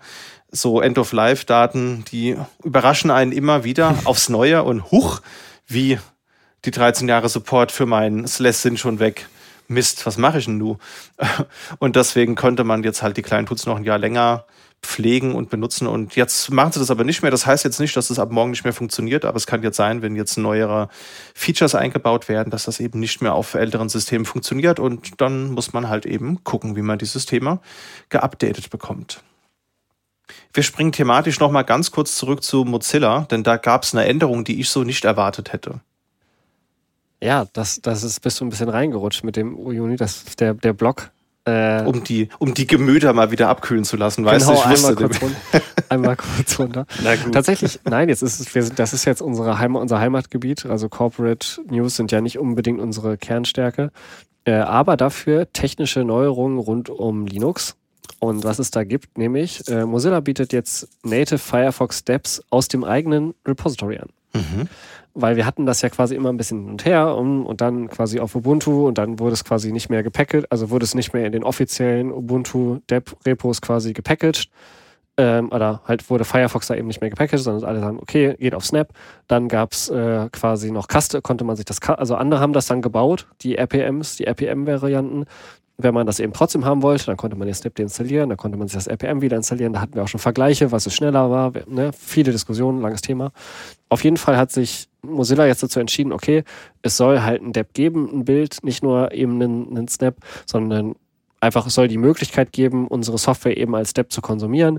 Dafür bieten wir jetzt ein eigenes Repository an. Wir packagen das, wir packagen das vor allen Dingen, das fand ich ganz interessant, ähm, selbst optimiert. Also sie haben extra in dem Blogpost geschrieben, dass sie quasi ähm, ja, beim Kompilieren bestimmte Optimierungen halt selber vorsehen, was sie da machen, was da genau passiert, ne? was, was ist schon Compiler-Based Optimizations, aber im Prinzip, sie basteln das irgendwie aus ihrem Bild auf eine bestimmte Art und Weise zusammen, dass die Software eben genau ihren Vorstellungen entsprechend möglichst schnell läuft, damit auch die Werbung quasi das schnelle Original quasi richtig gebaut wird, nur bei uns. Also ähm, ja, wenn ihr jetzt einen, einen Firefox-Step eben haben wollt, dann bindet euch gerne an das Mozilla Repository an und holt euch da auch fast and direct quasi immer die neuesten Firefox-Releases. Ja. Ich dachte, das war, also, das, das klang jetzt in dem Beitrag klang jetzt so ein bisschen überraschend. Ähm, aber ich, ich dachte, das war immer der Plan von, von Canonical, dass äh, die einfach gesagt haben, okay, wir machen das jetzt halt nicht mehr selber. Wenn ihr eine, eine Depp braucht, dann müsst ihr halt gucken, wo die herkriegt. Und äh, also ich dachte, das war immer auf Canonicals Mist gewachsen, dass da jetzt so noch Snap kommt. Genau, genau, ja. Das war auch der Punkt. Ah, okay, die, haben das, die haben das da rausgeschmissen aus den offiziellen Repos. Ja. Oder beziehungsweise andersrum, ich glaube, die haben das nicht rausgeschmissen, sondern vorher haben die das gebaut. Oder? Mhm, War das nicht genau. so? Vorher hat Canonical hat quasi die Devs gebaut für das Ubuntu-Repo und dann haben die gesagt, nee, wir machen das nicht mehr, wir packagen nur noch Snap, weil bei uns ist alles Snap. Genau. Und dann haben zwischendurch irgendwelche Community-Leute das übernommen und gesagt, okay, wir packagen das jetzt für Mozilla und jetzt ist Mozilla gekommen und sagt, okay, ja, wir machen das schon, wir machen das jetzt selber, wir bauen das auch als. So. Ja. Ja, aber es hat trotzdem so eine, so eine spicy Beinote, finde ich, weil mhm. ja bisher sowohl Canonical als auch Mozilla schon gemeinsam an diesem Snap-Thema ja festgehalten haben. Also Canonical hat ja auch mitgeholfen, als es diese Firefox Snap-Problematik gab vor knapp anderthalb, zwei Jahren. Und dass sie damit jetzt um die Ecke kommen, finde ich, ja, das hat auch irgendwie so einen politischen Beigeschmack. Ich meine, mir soll es egal sein oder ich glaube, den meisten AnwenderInnen wird es auch egal sein, weil Hauptsache, du hast einen aktuellen, gepflegten Webbrowser und wenn der direkt von Mozilla kommt, umso besser. Und wenn du dich nicht mit Snap herumärgern musst, naja, dann halt nochmal umso besser. Hätte ich jetzt einfach mal emotionslos zusammengefasst. Genau, ich, ich glaube, das ist, ähm, das ist den meisten Anwenderinnen egal. Ähm, das Einzige, was mir, was mir jetzt einfällt, da kommen wir später auch vielleicht noch zu, ähm, man kriegt dann, glaube ich, keinen kommerziellen Support mehr für das Paket.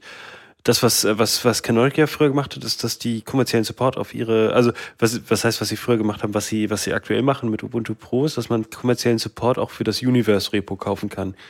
Und das ist dann, ähm, das ist dann so ein bisschen wie, wie kommerzieller Support fürs EP-Repo, wenn man aus der Red Hat-Welt kommt. Äh, das sind 25.000 Pakete und die kann man da irgendwie supported kriegen. Und das hat man natürlich nicht, wenn man, äh, wenn man Mozilla, äh, die Mozilla Repository benutzt. Äh, jetzt müssen wir aber mal kurz irgendwie auf dem, auf dem Boden der Tatsachen bleiben. Ich glaube, äh, wenn man sich die, die teuerste Ubuntu Pro-Version kauft, äh, dann ist, glaube ich, der, äh, ich weiß nicht, der Firefox Commercial Support, das ist, glaube ich, auch einfach nicht so ein Riesenthema. Das stimmt wohl. Ja. Ansonsten das nächste Security-Thema, der nächste CVE. Mhm. Jan, the stage is yours. Ich glaube, das könnte schon der letzte der Folge sein. Lass mich mal eben kurz durchscrollen. Oh, ich, ja, gut, das kommt noch, kommt noch später. Ich bin in Kurznachrichten kommt vielleicht noch das Wort CV zumindest mal vor. Aber es geht heute auch um den CV 2024 0985. Und zwar ist das die Berechtigung Refresh Materialized View Concurrently in PostgreSQL. Und äh, das erlaubt es Benutzerinnen mit wenig Privilegien, Nutzern mit mehr Privilegien SQL-Code unterzuschieben.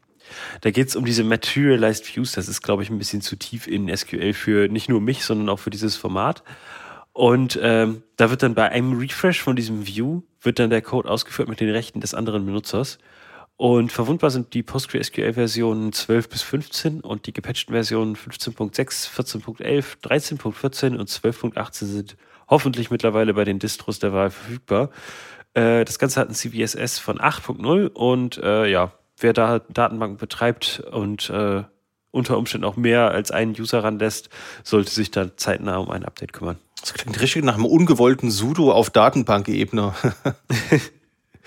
Ungefähr so. Also so, so, so ein eher so ein Autorun hätte ich, wäre glaube ich meine, ja. meine Analogie gewesen, weil das ja eher so ein äh, so ich glaube, die, die, die passende Analogie wäre, du steckst einen USB-Stick rein und das, die Command-Prompt geht auf, geht wieder zu und du stehst da und denkst dir so, hm, was ist denn das jetzt hier gewesen?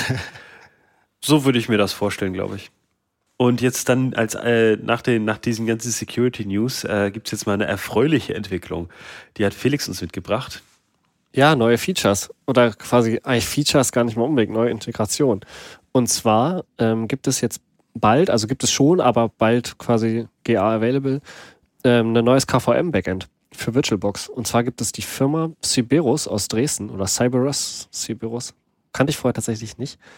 Ähm, aber die haben was ganz Cooles gemacht. Und zwar hatten die nämlich eine Anforderung aus dem Kundenprojekt von sich. Ähm, und zwar, dass die ganz gerne wollten, dass es eben für VirtualBox einen KVM-Backend gibt. Ähm, das heißt, es ging halt eben darum, dass auf dann halt eben Linux-Hypervisern wollten die VirtualBox, wahrscheinlich Desktop auf Desktops, wollten die halt, ähm, ja, VMs halt laufen lassen, äh, Windows-Guests. Und das Problem ist, nicht alle Features, die die brauchten für ihre Guests, waren halt von VirtualBox, von dem normalen, also von dem Backend, was das halt normalerweise mitbringt, unterstützt. Ähm, aber halt von, von KVM. Und deswegen haben die das eben zusammengebracht und dann Backend geschrieben, mit dem man eben VirtualBox nutzen kann als Frontend vorne vor und halt hinten raus KVM-Virtualisierung betreiben kann. Und ja, das hat echt ein paar ganz coole Möglichkeiten. Also dadurch kann man eben für manche Schnittstellen, also manche Programme vorne rum bedienen ja nur VirtualBox oder vielleicht mögen manche einfach die äh, User Experience der Desktop-Software VirtualBox einfach lieber als die von Quemo. Und ja, dann kann man eben KVM-Maschinen betreiben oder das gleichzeitig machen, theoretisch. Also ein Use Case, der so ein bisschen äh, vorgestellt war, war, die User würden dann ähm, zum Beispiel einfach vorne rum mit VirtualBox quasi irgendwie Sachen machen und hinten raus die Admi irgendwer Administrator, ich weiß nicht genau in welchem Use Case, aber Administratoren lassen auf den Maschinen dann hinten raus KVM irgendwie Monitoring-Guests laufen, keine Ahnung. Mhm. Aber äh, also ich könnte mir vielleicht so ein, zwei ganz coole Use Cases vorstellen. Das ist halt ganz cool auch, dass diese Firma halt diesen Use Case hat. Ich finde das Beispiel einfach cool, dass die Firma diesen Use Case hat in einem Projekt und das halt dann Open Source und dies äh, quasi den Quellcode schon mal hochstellt. Und daraus muss es jetzt halt eben nur noch ein Package-Bild geben. Also man könnte sich das jetzt schon selber bauen. Ähm, und ja, und dann kann man das auch mitbenutzen. Also irgendwie ganz cool. Weiter so. Also würde ich mir von mehr Firmen noch wünschen, sollten wir auch selber öfter machen, ähm, sobald die Möglichkeit eben besteht, die Sachen, die man eben in den täglichen Projekten eben macht, dann halt zu releasen, dass dann eben alle davon profitieren. Ja, finde ich auch ziemlich cool. Ähm, mir ist quasi ein bisschen äh, die, die nur die nur die äh, Focus on Linux Premium Subscriber werden das sehen, aber mir ist gerade gerade die Gesichtszüge etwas entgleist bei dem Gedanken, dass jemand äh, äh, VirtualBox VDIs betreibt. Ja. Ähm, aber äh, ja, mega spannend. Äh, auch, auch, dass man, das ist ja auch gar nicht mal so ohne. Äh, das KVM-API ist nicht ganz ohne. Ich denke, VirtualBox ist nicht ganz ohne. Da ist ja auch dann noch das Lizenzthema von, äh, von Oracle. Die ja. hängen da ja auch noch irgendwie dran. Äh, mega cooles Thema. Äh, Props gehen auf jeden Fall raus. Ähm, ja, sowas gerne mehr. Finde ich, finde ich auch gut, ja. Also ich bin kein Freund von VirtualBox, muss ich ganz ehrlich zugeben. Vor allen Dingen bei so Themen wie Secure Boot ist VirtualBox unfassbar anstrengend, weil es ja bei den meisten Distributionen seine eigenen Module nochmal bauen muss. Ja, das heißt, und wenn du Secure Boot hast, dann musst du, wie Jan ja eingehend beschrieben hat, mit äh, die Module einzeln signieren, musst mit dem Shim interagieren und das ist halt einfach, das gehört in die Kategorie, wie mache ich mein Leben spannender. Und mein persönliches Problem ist halt auch, ich finde VirtualBox unfassbar langsam gemessen an KVM. Also ich habe mhm. das auch sehr lange genutzt, habe dann irgendwann gewechselt und war verwundert, wie viel schneller KVM für mich ist. Auf der anderen Seite, wenn man halt so grafische VMs betreibt, da muss man dann halt bei KVM vielleicht nochmal gucken, dass man dann das richtige Interface oder den, die richtige Grafikkarte gewählt hat. Das ist bei VirtualBox ein bisschen einfacher vielleicht. Von daher, ich kann beide Argumente verstehen. Gab auch die Tage da eine nette Unterhaltung auf Mastodon mit Dirk Deimecke zu dem Thema. Grüße gehen raus, der nämlich auch sehr gerne VirtualBox nutzt und auch sagte, dass er das spannend findet. Ich glaube auch, so Parallelbetrieb ist sicherlich eine schöne, schöne Sache, wenn du was in VirtualBox mal nachstellen willst, weil du was entwickelst oder so, keine Ahnung. Und du willst jetzt halt nicht irgendwie eine VM, in der der du VirtualBox installierst oder ein Parallelgerät, dann kannst du das halt als anderes Backend benutzen. Finde ich, finde ich gut und würde ich mir auch wünschen, dass es mehr so innovative Beiträge gibt.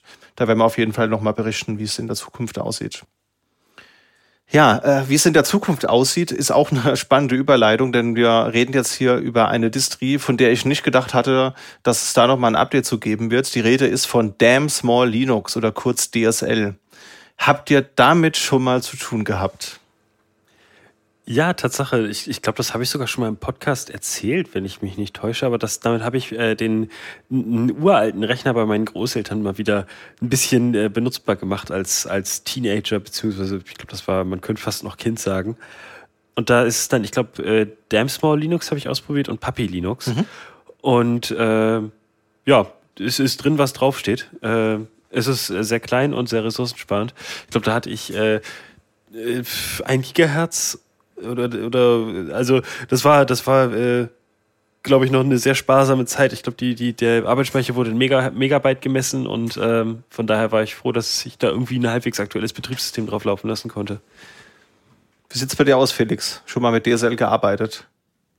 Gearbeitet tatsächlich nicht, aber ich kenne das aus unseren etwaigen Exkursionen in die Welt. Okay, was gibt es für Distros? Das ist ja vor allen Dingen im Dezember immer ein Ding für unseren berühmt-berüchtigten Adventskalender, wo man sich dann alle Themen nochmal durchkramseln muss. Und ich meine, in den Distro-Folgen und da in der Recherche haben wir auch alle Distros, die es überhaupt jemals gab, mal durchgeguckt. Und ich glaube, da war auch Damn Small Linux bei. Ja, sehr schön. Wir fassen es mal zusammen, liebe Zuhörer, falls ihr noch nie davon gehört habt. Damn Small Linux ist 2005 erstmalig erschienen und ist eine Mini-Distro für alte Hardware. Vorausgesetzt wird mindestens ein Intel 486er und 8 MB RAM und darauf läuft das auch. 16, RAM, 16 MB RAM werden aber empfohlen. Das ist eine 50 Megabyte ISO, die man halt auch auf so einen USB-Stick packen kann oder auf diese Mini-CDs.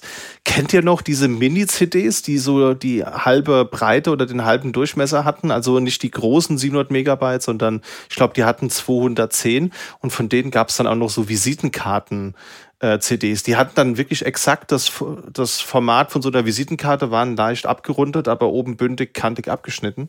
Die konntest du auch in CD-Laufwerk legen. Waren dann aber nur 150 Megabyte oder so. Ja, davon hatte ich eine von diesen Mini-CDs äh, aus dem Mickey Mouse Heft. mit super, mit super lustigen Witzen. Jetzt, wo ihr es sagt, ich glaube, ich glaube, die, ähm, wenn man sich früher ein Bionicle gekauft hat, dann gab es da manchmal so ein. Computerspiel. ich glaube, das kam auf der. Ah, da, da kommt auf einmal die ganzen Stimms her. Danke, danke. ähm, ich glaube, da kam das, dieses, dieses Rette Matanui-Spiel kam dann auf einer Mini-CD. Ja, genau, richtig. Oder in der Kelloggs-Packung war sowas auch mal drin. Genau. Ja, da kommen die Erinnerungen hoch. Genau, also das ist so in etwa das, das Zeitalter, in dem wir uns befinden, Anfang und Mitte der 2000er.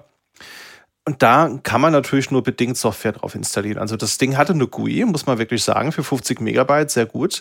Hatte den Webbrowser Dillo, der zwar sehr schnell ist, aber leider auch nicht sehr nützlich. Damals schon nicht und heute auch umso weniger. äh, es hatte aber auch ein Panel unten, um Programme zu starten, einen Dateimanager. Und das basierte auch ursprünglich auf Model K. Das ist jetzt keine Tastatur, wie ich vielleicht erwartet hätte, sondern es ist ein Mini-Knoppix, das nur 22 Megabyte groß ist und das haben sie eben entsprechend erweitert. So, und das wurde jetzt bis 2008 damals gepflegt, also ist drei Jahre supported worden von verschiedenen Leuten aus der Community und irgendwann gab es dann keine Updates mehr und jetzt diesen Monat komplett unerwartet war die Rede von DSL 2024. Das soll jetzt nämlich neu aufgelegt werden. Und es gibt auch schon eine erste Alpha. Wo sind da jetzt die Unterschiede zu der Urversion? Das Ganze basiert jetzt auf Debian und auf AntiX 23, also 32-Bit. Das ist auch so ein Mini-Linux für ältere Rechner, also für so, ja, keine Ahnung, Pentium-Klasse oder Pentium 2, Pentium 3 Kisten. Und man kann da jetzt aber auch die vollwertigen apt-Repositories von dem Projekt benutzen. Sie haben aber natürlich auch die Größe oder die, die Wunschgröße angepasst, weil mit 50 Megabyte kannst du heute wirklich nichts mehr reißen außer du nutzt halt Tiny Core Linux. Sie haben gesagt, 700 Megabyte ist so das Limit, das sie nicht sprengen wollen, dass es wirklich noch auf so eine alte CD-ROM passt. Ich habe mir die Alpha mal runtergeladen und die war bei mir teuflische 666 Megabyte groß. Da hätte man marketingtechnisch noch viel mehr draus machen können, finde ich, ja. Aber who am I to blame? Das Ganze hat einen Fluxbox und JVM Window Manager. Wir haben wieder Dillo als Webbrowser mit dabei. Ja. Aber es gibt auch noch den äh, Bad Wolf Webbrowser, den kannte ich noch gar nicht. Das ist so ein minimalistischer Webbrowser, der auch so sich an, an, an Datenschutz orientiert auf Basis von WebKit GTK Plus. Dann gibt es für Office und E-Mail einmal AbiWord, Gnumeric und Sylpheed und für Multimedia MPV oder XMMS. Auch da muss ich sagen, da bekomme ich schöner äh, Anfang 2000er Vibes mit XMMS. Das ist der Open Source Klon von Winamp. Das ist natürlich eine tolle Sache. Schön, dass das mit dabei ist, weil es ist ein funktionales Programm. Sieht halt nicht mehr so aus, wie moderne Anwendungen heutzutage aussehen, aber komplett funktional. Dann gibt es noch Leafpad als Notizbuch oder als äh, Texteditor und ZZZFM als File Manager und natürlich auch und das werden einige Power-User kennen, so Shell-Tools wie Tmax, Vim oder Links, das ist alles mit dabei. Ja, ich habe das mal ausprobiert und habe das gebootet und das braucht so circa 100 Megabyte RAM, also das ist wirklich sehr wenig. Und das ist ein schöner, schlanker Desktop und auch so ein Stückchen weit so eine Reise in die Vergangenheit, weil diese Desktops ja wirklich funktional sind, aber jetzt vielleicht nicht den, den neuesten Design Award gewinnen würden. Und mich holt das so ein bisschen an die Anfang 2000er zurück, wo man Stunden oder Tage oder Wochen investiert hat, seinen Desktop so zu pimpen, dass da alles irgendwie schick aussieht, mit halbtransparenten Terminals, mit irgendwie Hardware Acceleration beim Rendering und lauter so Späße. Das ist da alles mit drin und das ist extrem snappy, ja, und auch dieser Webbrowser, Bad Wolf, der ist erstaunlich nutzbar. Der, der blockt extrem viel Werbung und äh, Tracker und animierte Dinge weg. Also der lädt Seiten wirklich bedeutend schneller. Und habe also auch aktuelle Webseiten, wie jetzt, keine Ahnung, die heiße Webseite oder sowas, die kann man auch ganz gut damit benutzen. Das hätte ich nicht notwendigerweise erwartet bei den 666 Megabyte hast du doch hoffentlich dann Doom ausprobiert, oder? Äh, ist ein guter Punkt, ist nicht vorinstalliert, aber kann man nachinstallieren und da sehe ich mich auch heute Abend. Ja, Dark Mode und dann Doom. Ja. Ja, perfekt. Äh, ich, ich, ich erinnere mich noch, das größte Problem damals, äh, der Prozessor war damals schon echt alt. Ähm, das war das SSE 2 musste man haben für mhm. Linux. Da wurde dann irgendwann die Entscheidung getroffen, unter SSE 2 passiert nichts mehr. Und das hatte ich nicht und deswegen äh, ist es dann irgendwann äh, DSL geworden. Da wäre ich jetzt mal gespannt. Ähm, die, die meisten Linux-Distributionen, ich weiß, Debian hatten wir ja auch schon in der letzten Folge drüber geredet, ähm, gehen jetzt langsam in Richtung 32-Bit brauchen wir nicht mehr. Bin ich mal gespannt, wie, äh, wie DSL, wenn das jetzt tatsächlich weitergeführt wird, wie die damit umgehen. Aber ja, cooles Projekt.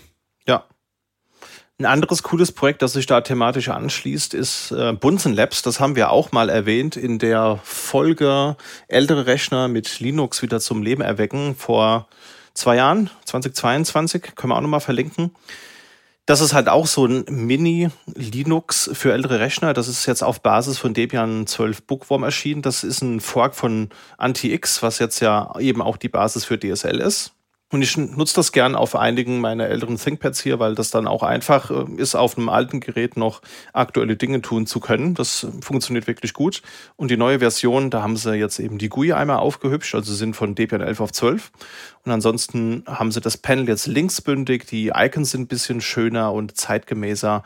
Es gibt aber trotzdem weiterhin rechts im Bildschirm so ein, so ein Conky Statusbar Applet, was dann eben so Dinge aufzeigt wie CPU-Auslastung, RAM-Auslastung, wie viel auf das gerade gelesen wird, mit wie viel Durchsatz jetzt gerade Internet-Traffic ähm, stattfindet und so weiter. Es gibt optional jetzt auch ein Dark Mode-Theme. Und wer sich aber mit dem linksbündigen Panel, das war sonst immer unten, nicht anfreunden kann, der oder die kann natürlich auch weiterhin die vorherigen Themes weiterhin benutzen. Die liegen der Distro auch bei. Optional gibt es jetzt auch Benachrichtigungen für ausstehende Paket-Updates. Da ist das Paket bunsen-apt-update-checker, wird auch beim ersten Benutzen gefragt, ob das installiert werden soll.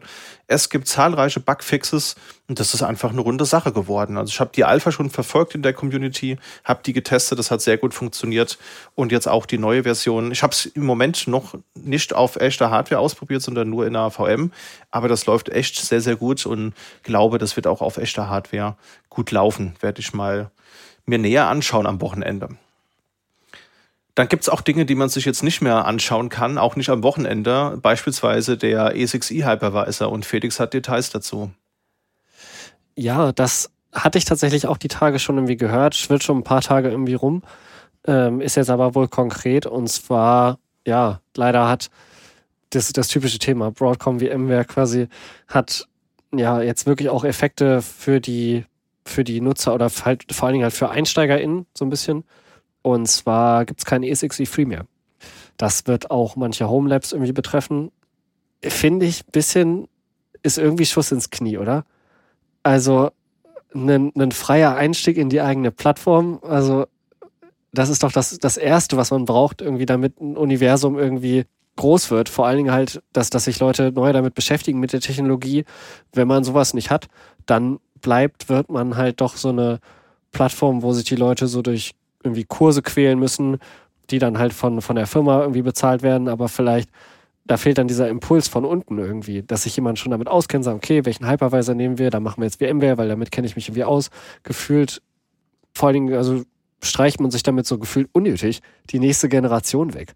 Also den Move kann ich nicht ganz nachvollziehen. Ich weiß nicht genau, ob da jemand ein Feedback nochmal loswerden will an uns, was ihr beide dazu seht, aber ja, ist jetzt ein irgendwie unnötiger Move. Also, weiß ich nicht. Ich sehe es ähnlich, weil es ist, wie du gerade schon gesagt hast, na, man nutzt ja privat im Lab auch gerne das, das man beruflich einsetzt. Das war bei mir so, das ist auch bei ganz vielen anderen Leuten so, die ich kenne, die sich generell in der IT-Branche aufhalten und ist natürlich, wenn es, wenn es nicht mehr so einfach ist, in das Thema reinzukommen, das war ja bisher immer der Vorteil, der unterschwellige Zugang war sehr einfach, dann weiß ich nicht, ob die Motivation, das Produkt zu erlernen, dadurch ein bisschen reduziert wird. Also bei mir wäre das auf jeden Fall der Fall und sehr schade, dass man sich dazu entschieden hat. Man kann natürlich trotzdem weiterhin Testversionen benutzen. Also man kann sich da eine, ich glaube, 30 oder 60 Tage Testlizenz klicken. Ist aber natürlich nicht das Gleiche. Ja, man möchte ja nicht alle 60 mhm. Tage neu installieren. Ich glaube, das, äh, das ist das, glaube ich, klar und ja, schade. Sehr, sehr schade, kann ich nur sagen. Ja, da kann ich mich eigentlich auch nur anschließen. Was auch schade ist, zumindest in den Augen einiger NutzerInnen, äh, ist, dass äh, Canonical sich entschieden hat, äh, den Software-Updater zu aktualisieren bei Ubuntu und äh, verfügbare Sicherheitspatches, die zum Beispiel über, also die man über Ubuntu Pro beziehen kann, äh, zwar anzuzeigen, aber dann auszugrauen, dass sie nicht installiert werden können. Das heißt, äh, wenn man jetzt kein Ubuntu Pro hat, dann sieht man zwar, welche Sicherheitsupdates da sind und bekommt irgendwie so ein ungutes Gefühl, dass der eigene Rechner nicht sicher ist, kann die Updates aber nicht installieren. Das sind dann äh, Sicherheitsupdates aus diesem Universe Repository zum Beispiel, also Drittanbieterpakete, die vom Ubuntu-Team gewartet werden. Und äh, das ist auf viel Kritik gestoßen in letzter Zeit. Ähm, von äh, Usern, äh, die kein Ubuntu Pro haben. Und das Feature kann auch nicht deaktiviert werden. Das heißt, man kann nicht sagen, hey, äh, ist mir egal, ich brauche die nicht sehen. Äh, da wurde jetzt ein Bug gemeldet. Wir haben den Launchpad-Artikel mal in die Show Notes gepackt. Ja, behalten wir im Auge und melden uns, wenn es da Neuigkeiten gibt. Ich finde das auch unnötig ärgerlich. Also äh, ich will jetzt dieses Fass, äh, ist es sinnvoll, Ubuntu Pro zu benutzen oder nicht, will ich jetzt nicht nochmal aufmachen. Da gab es in der mhm. aktuellen Folge vom Technik Technik Podcast, Grüße gehen raus, eine interessante Diskussion zu dem Thema. Es ist ja durchaus so, dass es einen Mehrwert hat, diese, diese Technik. Das will, will glaube ich, auch niemand von uns hier in, in Abrede stellen. Problematisch mhm. ist halt nur die Art und Weise, wie damit umgegangen wird. Und ich finde, es ist halt maximal übergriffig, Werbung in der CLI in deinem Paketmanager zu haben. Also ich wäre fein damit, damit, wenn ich so ein System installiere, einmalig eine Frage zu bekommen, hast du Ubuntu Pro? Ja, nein. Äh, und dann irgendwie so ein Knopf Opt-out, ich möchte keine weiteren Hinweise oder Werbung zu mhm. Ubuntu Pro sehen. Wäre ich völlig fein mit und ich glaube, das geht den meisten AnwenderInnen draußen auch so. Aber das ist halt nicht zielführend in der Sache und der Diskussion, wie ich finde. Ja, kann ich nur zustimmen. Weiteres Thema mit ein bisschen spicy Take ist die Raspberry Pi Limited möchte anscheinend an die Börse. Das Unternehmen wurde nämlich nach dem Release vom Pi 5 auf circa 560 Millionen US-Dollar wert geschätzt.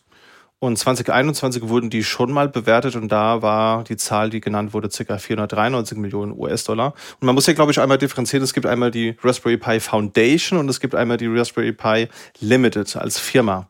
Von dieser Firma ist ja eben Upton auch der CEO, der das ganze Projekt ins Leben gerufen hat. Und ja, jetzt ist halt eben das IPO, das Initial Public Offering für die Börse in London in Vorbereitung und Diskussion. IPO, wem das nicht sagt, wie mir zum Beispiel, das ist auch die Börseneinführung. Das heißt, das ist der Prozess der Aktienzulassung bis zur Kursfeststellung im regulierten Markt. Das ist so der, der Prozess, der hier mit beschrieben wird. Und da gibt es kein konkretes Datum, das in Planung ist. Aber der CEO Eben Upton, der wurde auch schon mal befragt, ob jetzt dieser potenzielle Börsengang eine Entwicklung oder eine Auswirkung auf die weitere Entwicklung des Pis haben könnte. Die Antwort war natürlich nein. Es soll auch weiterhin eine gute Entwicklungsarbeit vorangetrieben werden und das Geld soll für bessere Skalierung und Entwicklung genutzt werden. Und ich bin da ein bisschen ambivalent. Ich weiß nicht ganz, was ich davon halten soll. Ich glaube, wir können mal faktisch festhalten, dass in den letzten Jahren der Raspberry Pi sich immer mehr in eine andere Richtung entwickelt hat, als es die ursprüngliche Idee mal hergegeben hat. Also die, der 35 Pfund Rechner für alle, das ist es schon lange nicht mehr. Das ist ein Vielfaches mhm. mittlerweile. Und ich glaube, wir haben auch in den letzten Jahren der, der Chip-Krise festgestellt, dass der Fokus auch ein anderer geworden ist hinsichtlich der Kundin. Denn wenn natürlich große Firmen auf Basis des Raspberry Pis gerne industrielle Geräte herstellen wollen, dann werden die natürlich bevorzugt beliefert. Von daher habe ich da so eine dunkle Vermutung, wohin die Richtung gehen könnte, lasse mich aber gerne eines Besseren belehren. Aber so ein Börsengang, und ich glaube auch das hat die Vergangenheit gezeigt, muss nicht notwendigerweise immer positiv konnotiert sein. Also es gab auch schon andere Unternehmen in unserer Branche, die an die Börse gegangen sind und dann auch relativ schnell wieder von der Börse genommen wurden. Und da wollen wir mal hoffen, dass es so katastrophal nicht ablaufen muss für die Raspberry Pi Limited. Oder wie seht ihr das? Nee, genau, ich, ich sehe das auch so. Vielleicht, ähm, vielleicht ist, ist unsere Perspektive da aber auch ein bisschen eine andere, ein bisschen verzerrt. Äh, weil ich, ich weiß nicht, wie es euch geht. Wenn ich nach einem Raspberry Pi schaue, dann gucke ich mir auch immer, dann schaue ich immer nach dem Modell, was den meisten Arbeitsspeicher hat. Mhm. Und also na, ich, ich gucke nach dem Top-Modell. Ähm, und ich glaube, da, da, da gehen dann unsere Visionen äh, ein bisschen auseinander. Ich denke, die, die anderen äh, Versionen sind auf jeden Fall auch teurer geworden, das äh, will ich nicht abstreiten.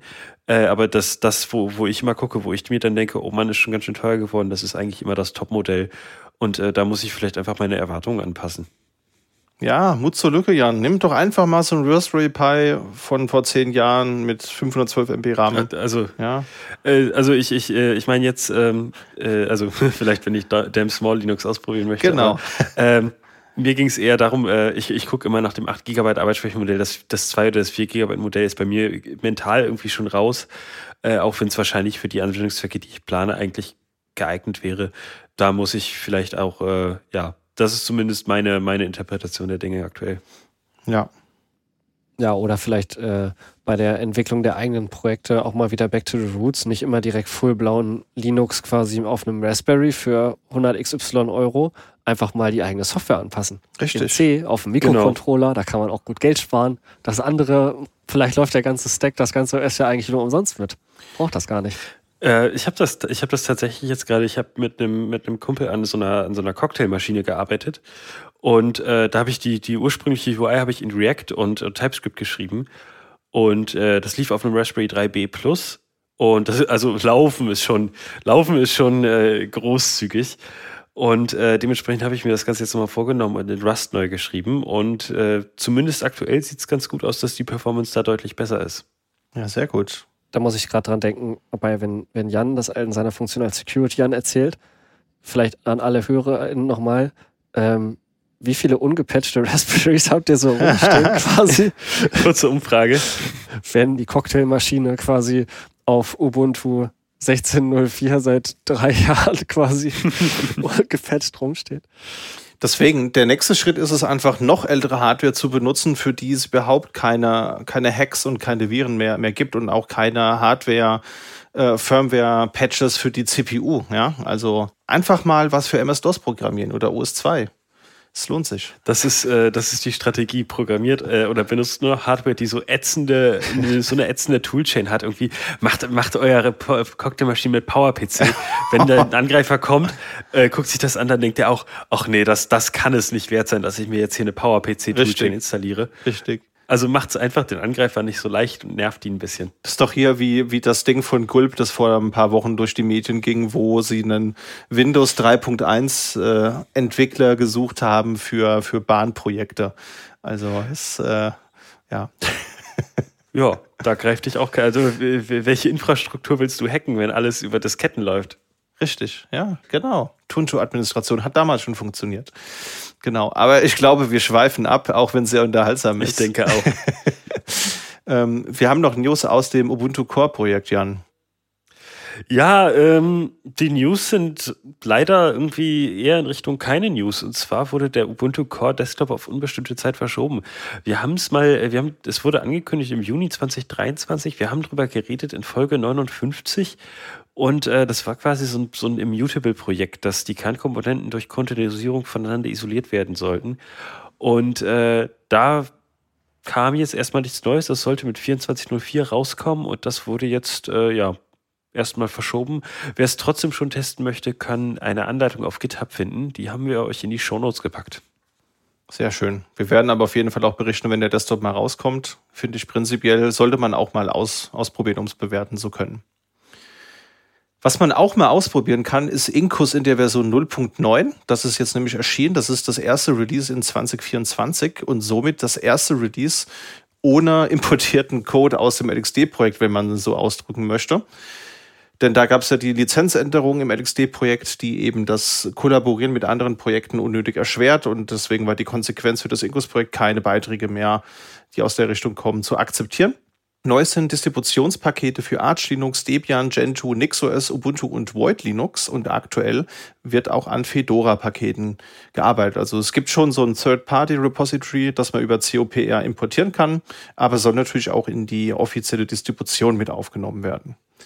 In der CLI gab es einige Verbesserungen und es gibt auch neue Optionen für die Cluster-Evakuierung und auch die Host-Maintenance sowie zahlreiche Bugfixes, die wir euch auch in den Shownotes verlinkt haben, liebe Zuhörer.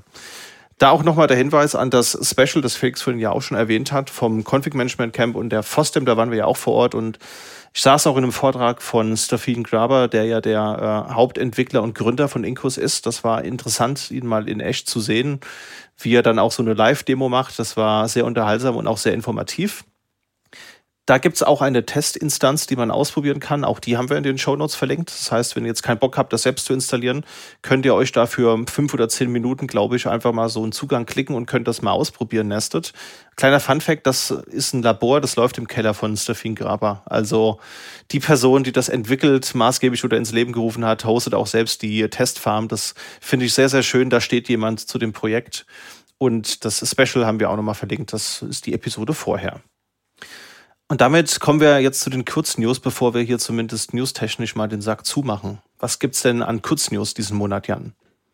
Genau, Kurznews äh, gibt es äh, Debian 11.9 und 12.5. Ähm, da ist soweit äh, eigentlich nichts Neues. Ähm, hauptsächlich Korrekturen und Sicherheitspatches, äh, zum Beispiel in 11.9 wurden 92 CPIs gefixt, in, äh, in 12.5 42 und mit dabei ist auch die glibc-Lücke, die wir am Anfang der Folge hatten. Mhm. Äh, des Weiteren, FreeBSD plant jetzt auch die Entfernung der 32-Bit-Architektur. Wir hatten das in der letzten Folge bei Debian und wir hatten das, oder in der vorletzten Folge bei Debian. Ich weiß nicht, wo hatten wir denn noch? Das war noch immer wieder ein Thema. Ich glaube, aus dem Linux-Kernel soll 32-Bit auch langsam mhm, rausfliegen. Genau. Und äh, FreeBSD soll da jetzt nachziehen. Ähm, das Ganze soll ab Version 15 passieren. Mitgehen sollen auch ARMv5 und PowerPC. Und ab Version 16 soll dann auch ARMv7 rausfliegen. Die Binärdateien sollen noch bis Ende des 16er Zweigs lauffähig bleiben. Also wir müssen uns das mal kurz in, in so einen Zeitstrahl mental packen. Äh, die 15er Version kommt gerade noch raus oder kommt bald raus. Und ausführbar bis zum Ende des 16er Zweigs, das heißt konkret, dass das irgendwann zwischen 2030 und 2040 entfernt mhm. wird. Äh, ich hoffe dann vielleicht passend zum 2038 Bug, aber äh, das wird sich noch zeigen.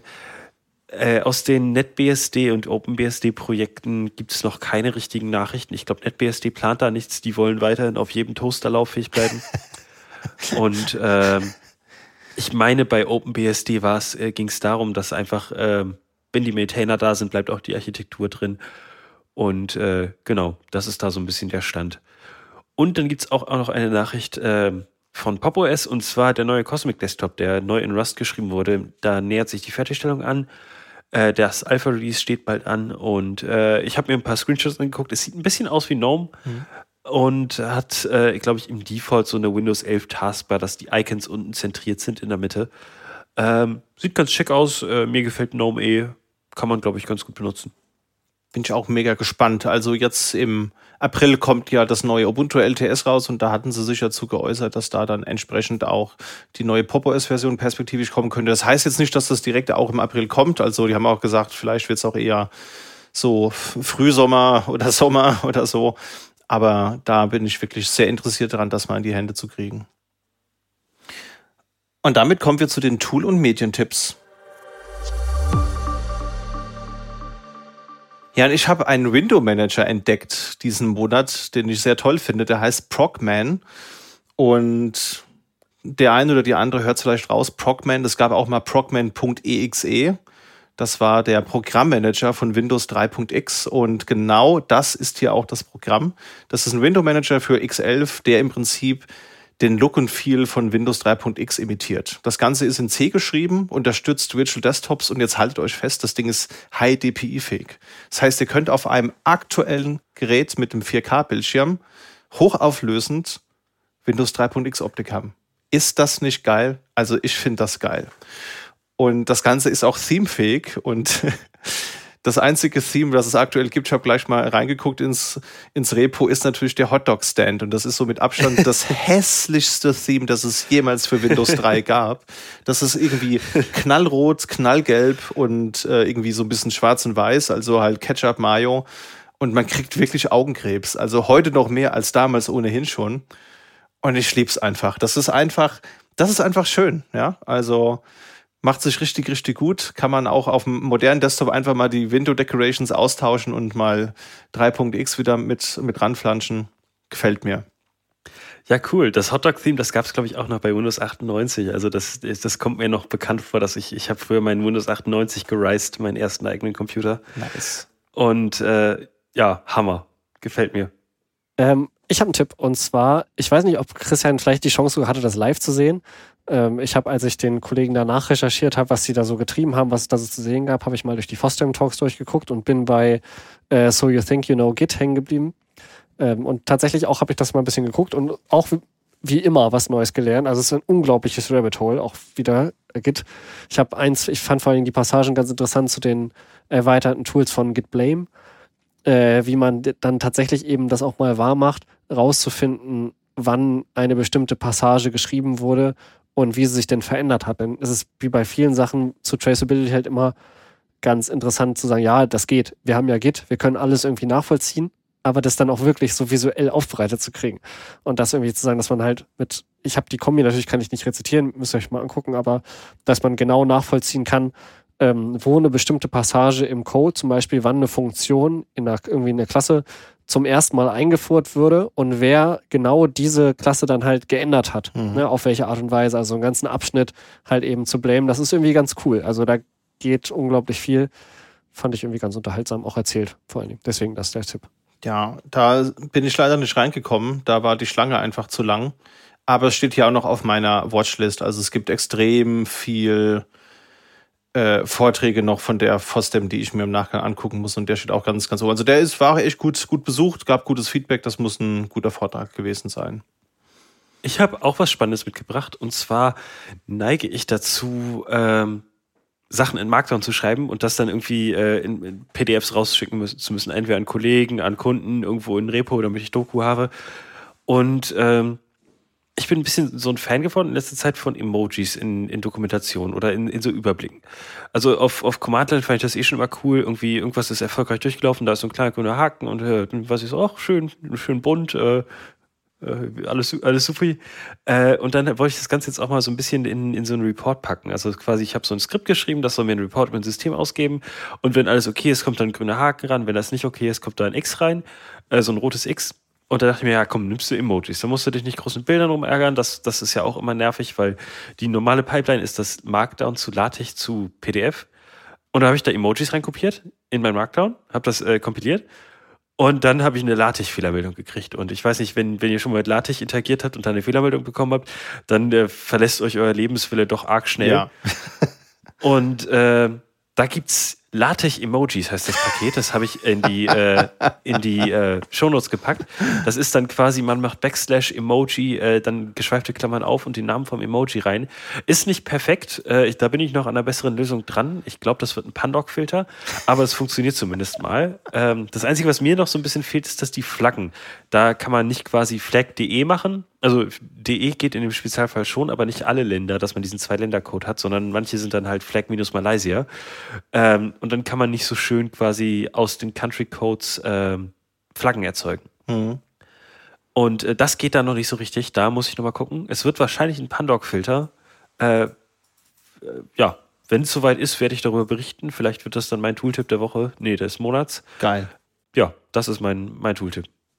Ich finde es super. Also ich mache um LaTeX wirklich den maximal möglichen Abstand mittlerweile, weil ich mich dann einfach nicht mehr auseinandersetzen will. Wenn man schon mal Markdown oder ASCII-Doc gemacht hat, da will man dann nicht mehr zurück. Aber mhm. manchmal muss man es ja vielleicht, weil Anforderungen des Projekts und dieses Dokument auch, was auf der verlinkten Seite ist, es hat halt diese typische funktionale, aber nicht sehr schöne äh, LaTeX-Optik und dann sind halt einfach auch die Kapitel teilweise Emojis. Also das sieht unerwartet modern und unterhaltsam aus. Das gefällt mir sehr.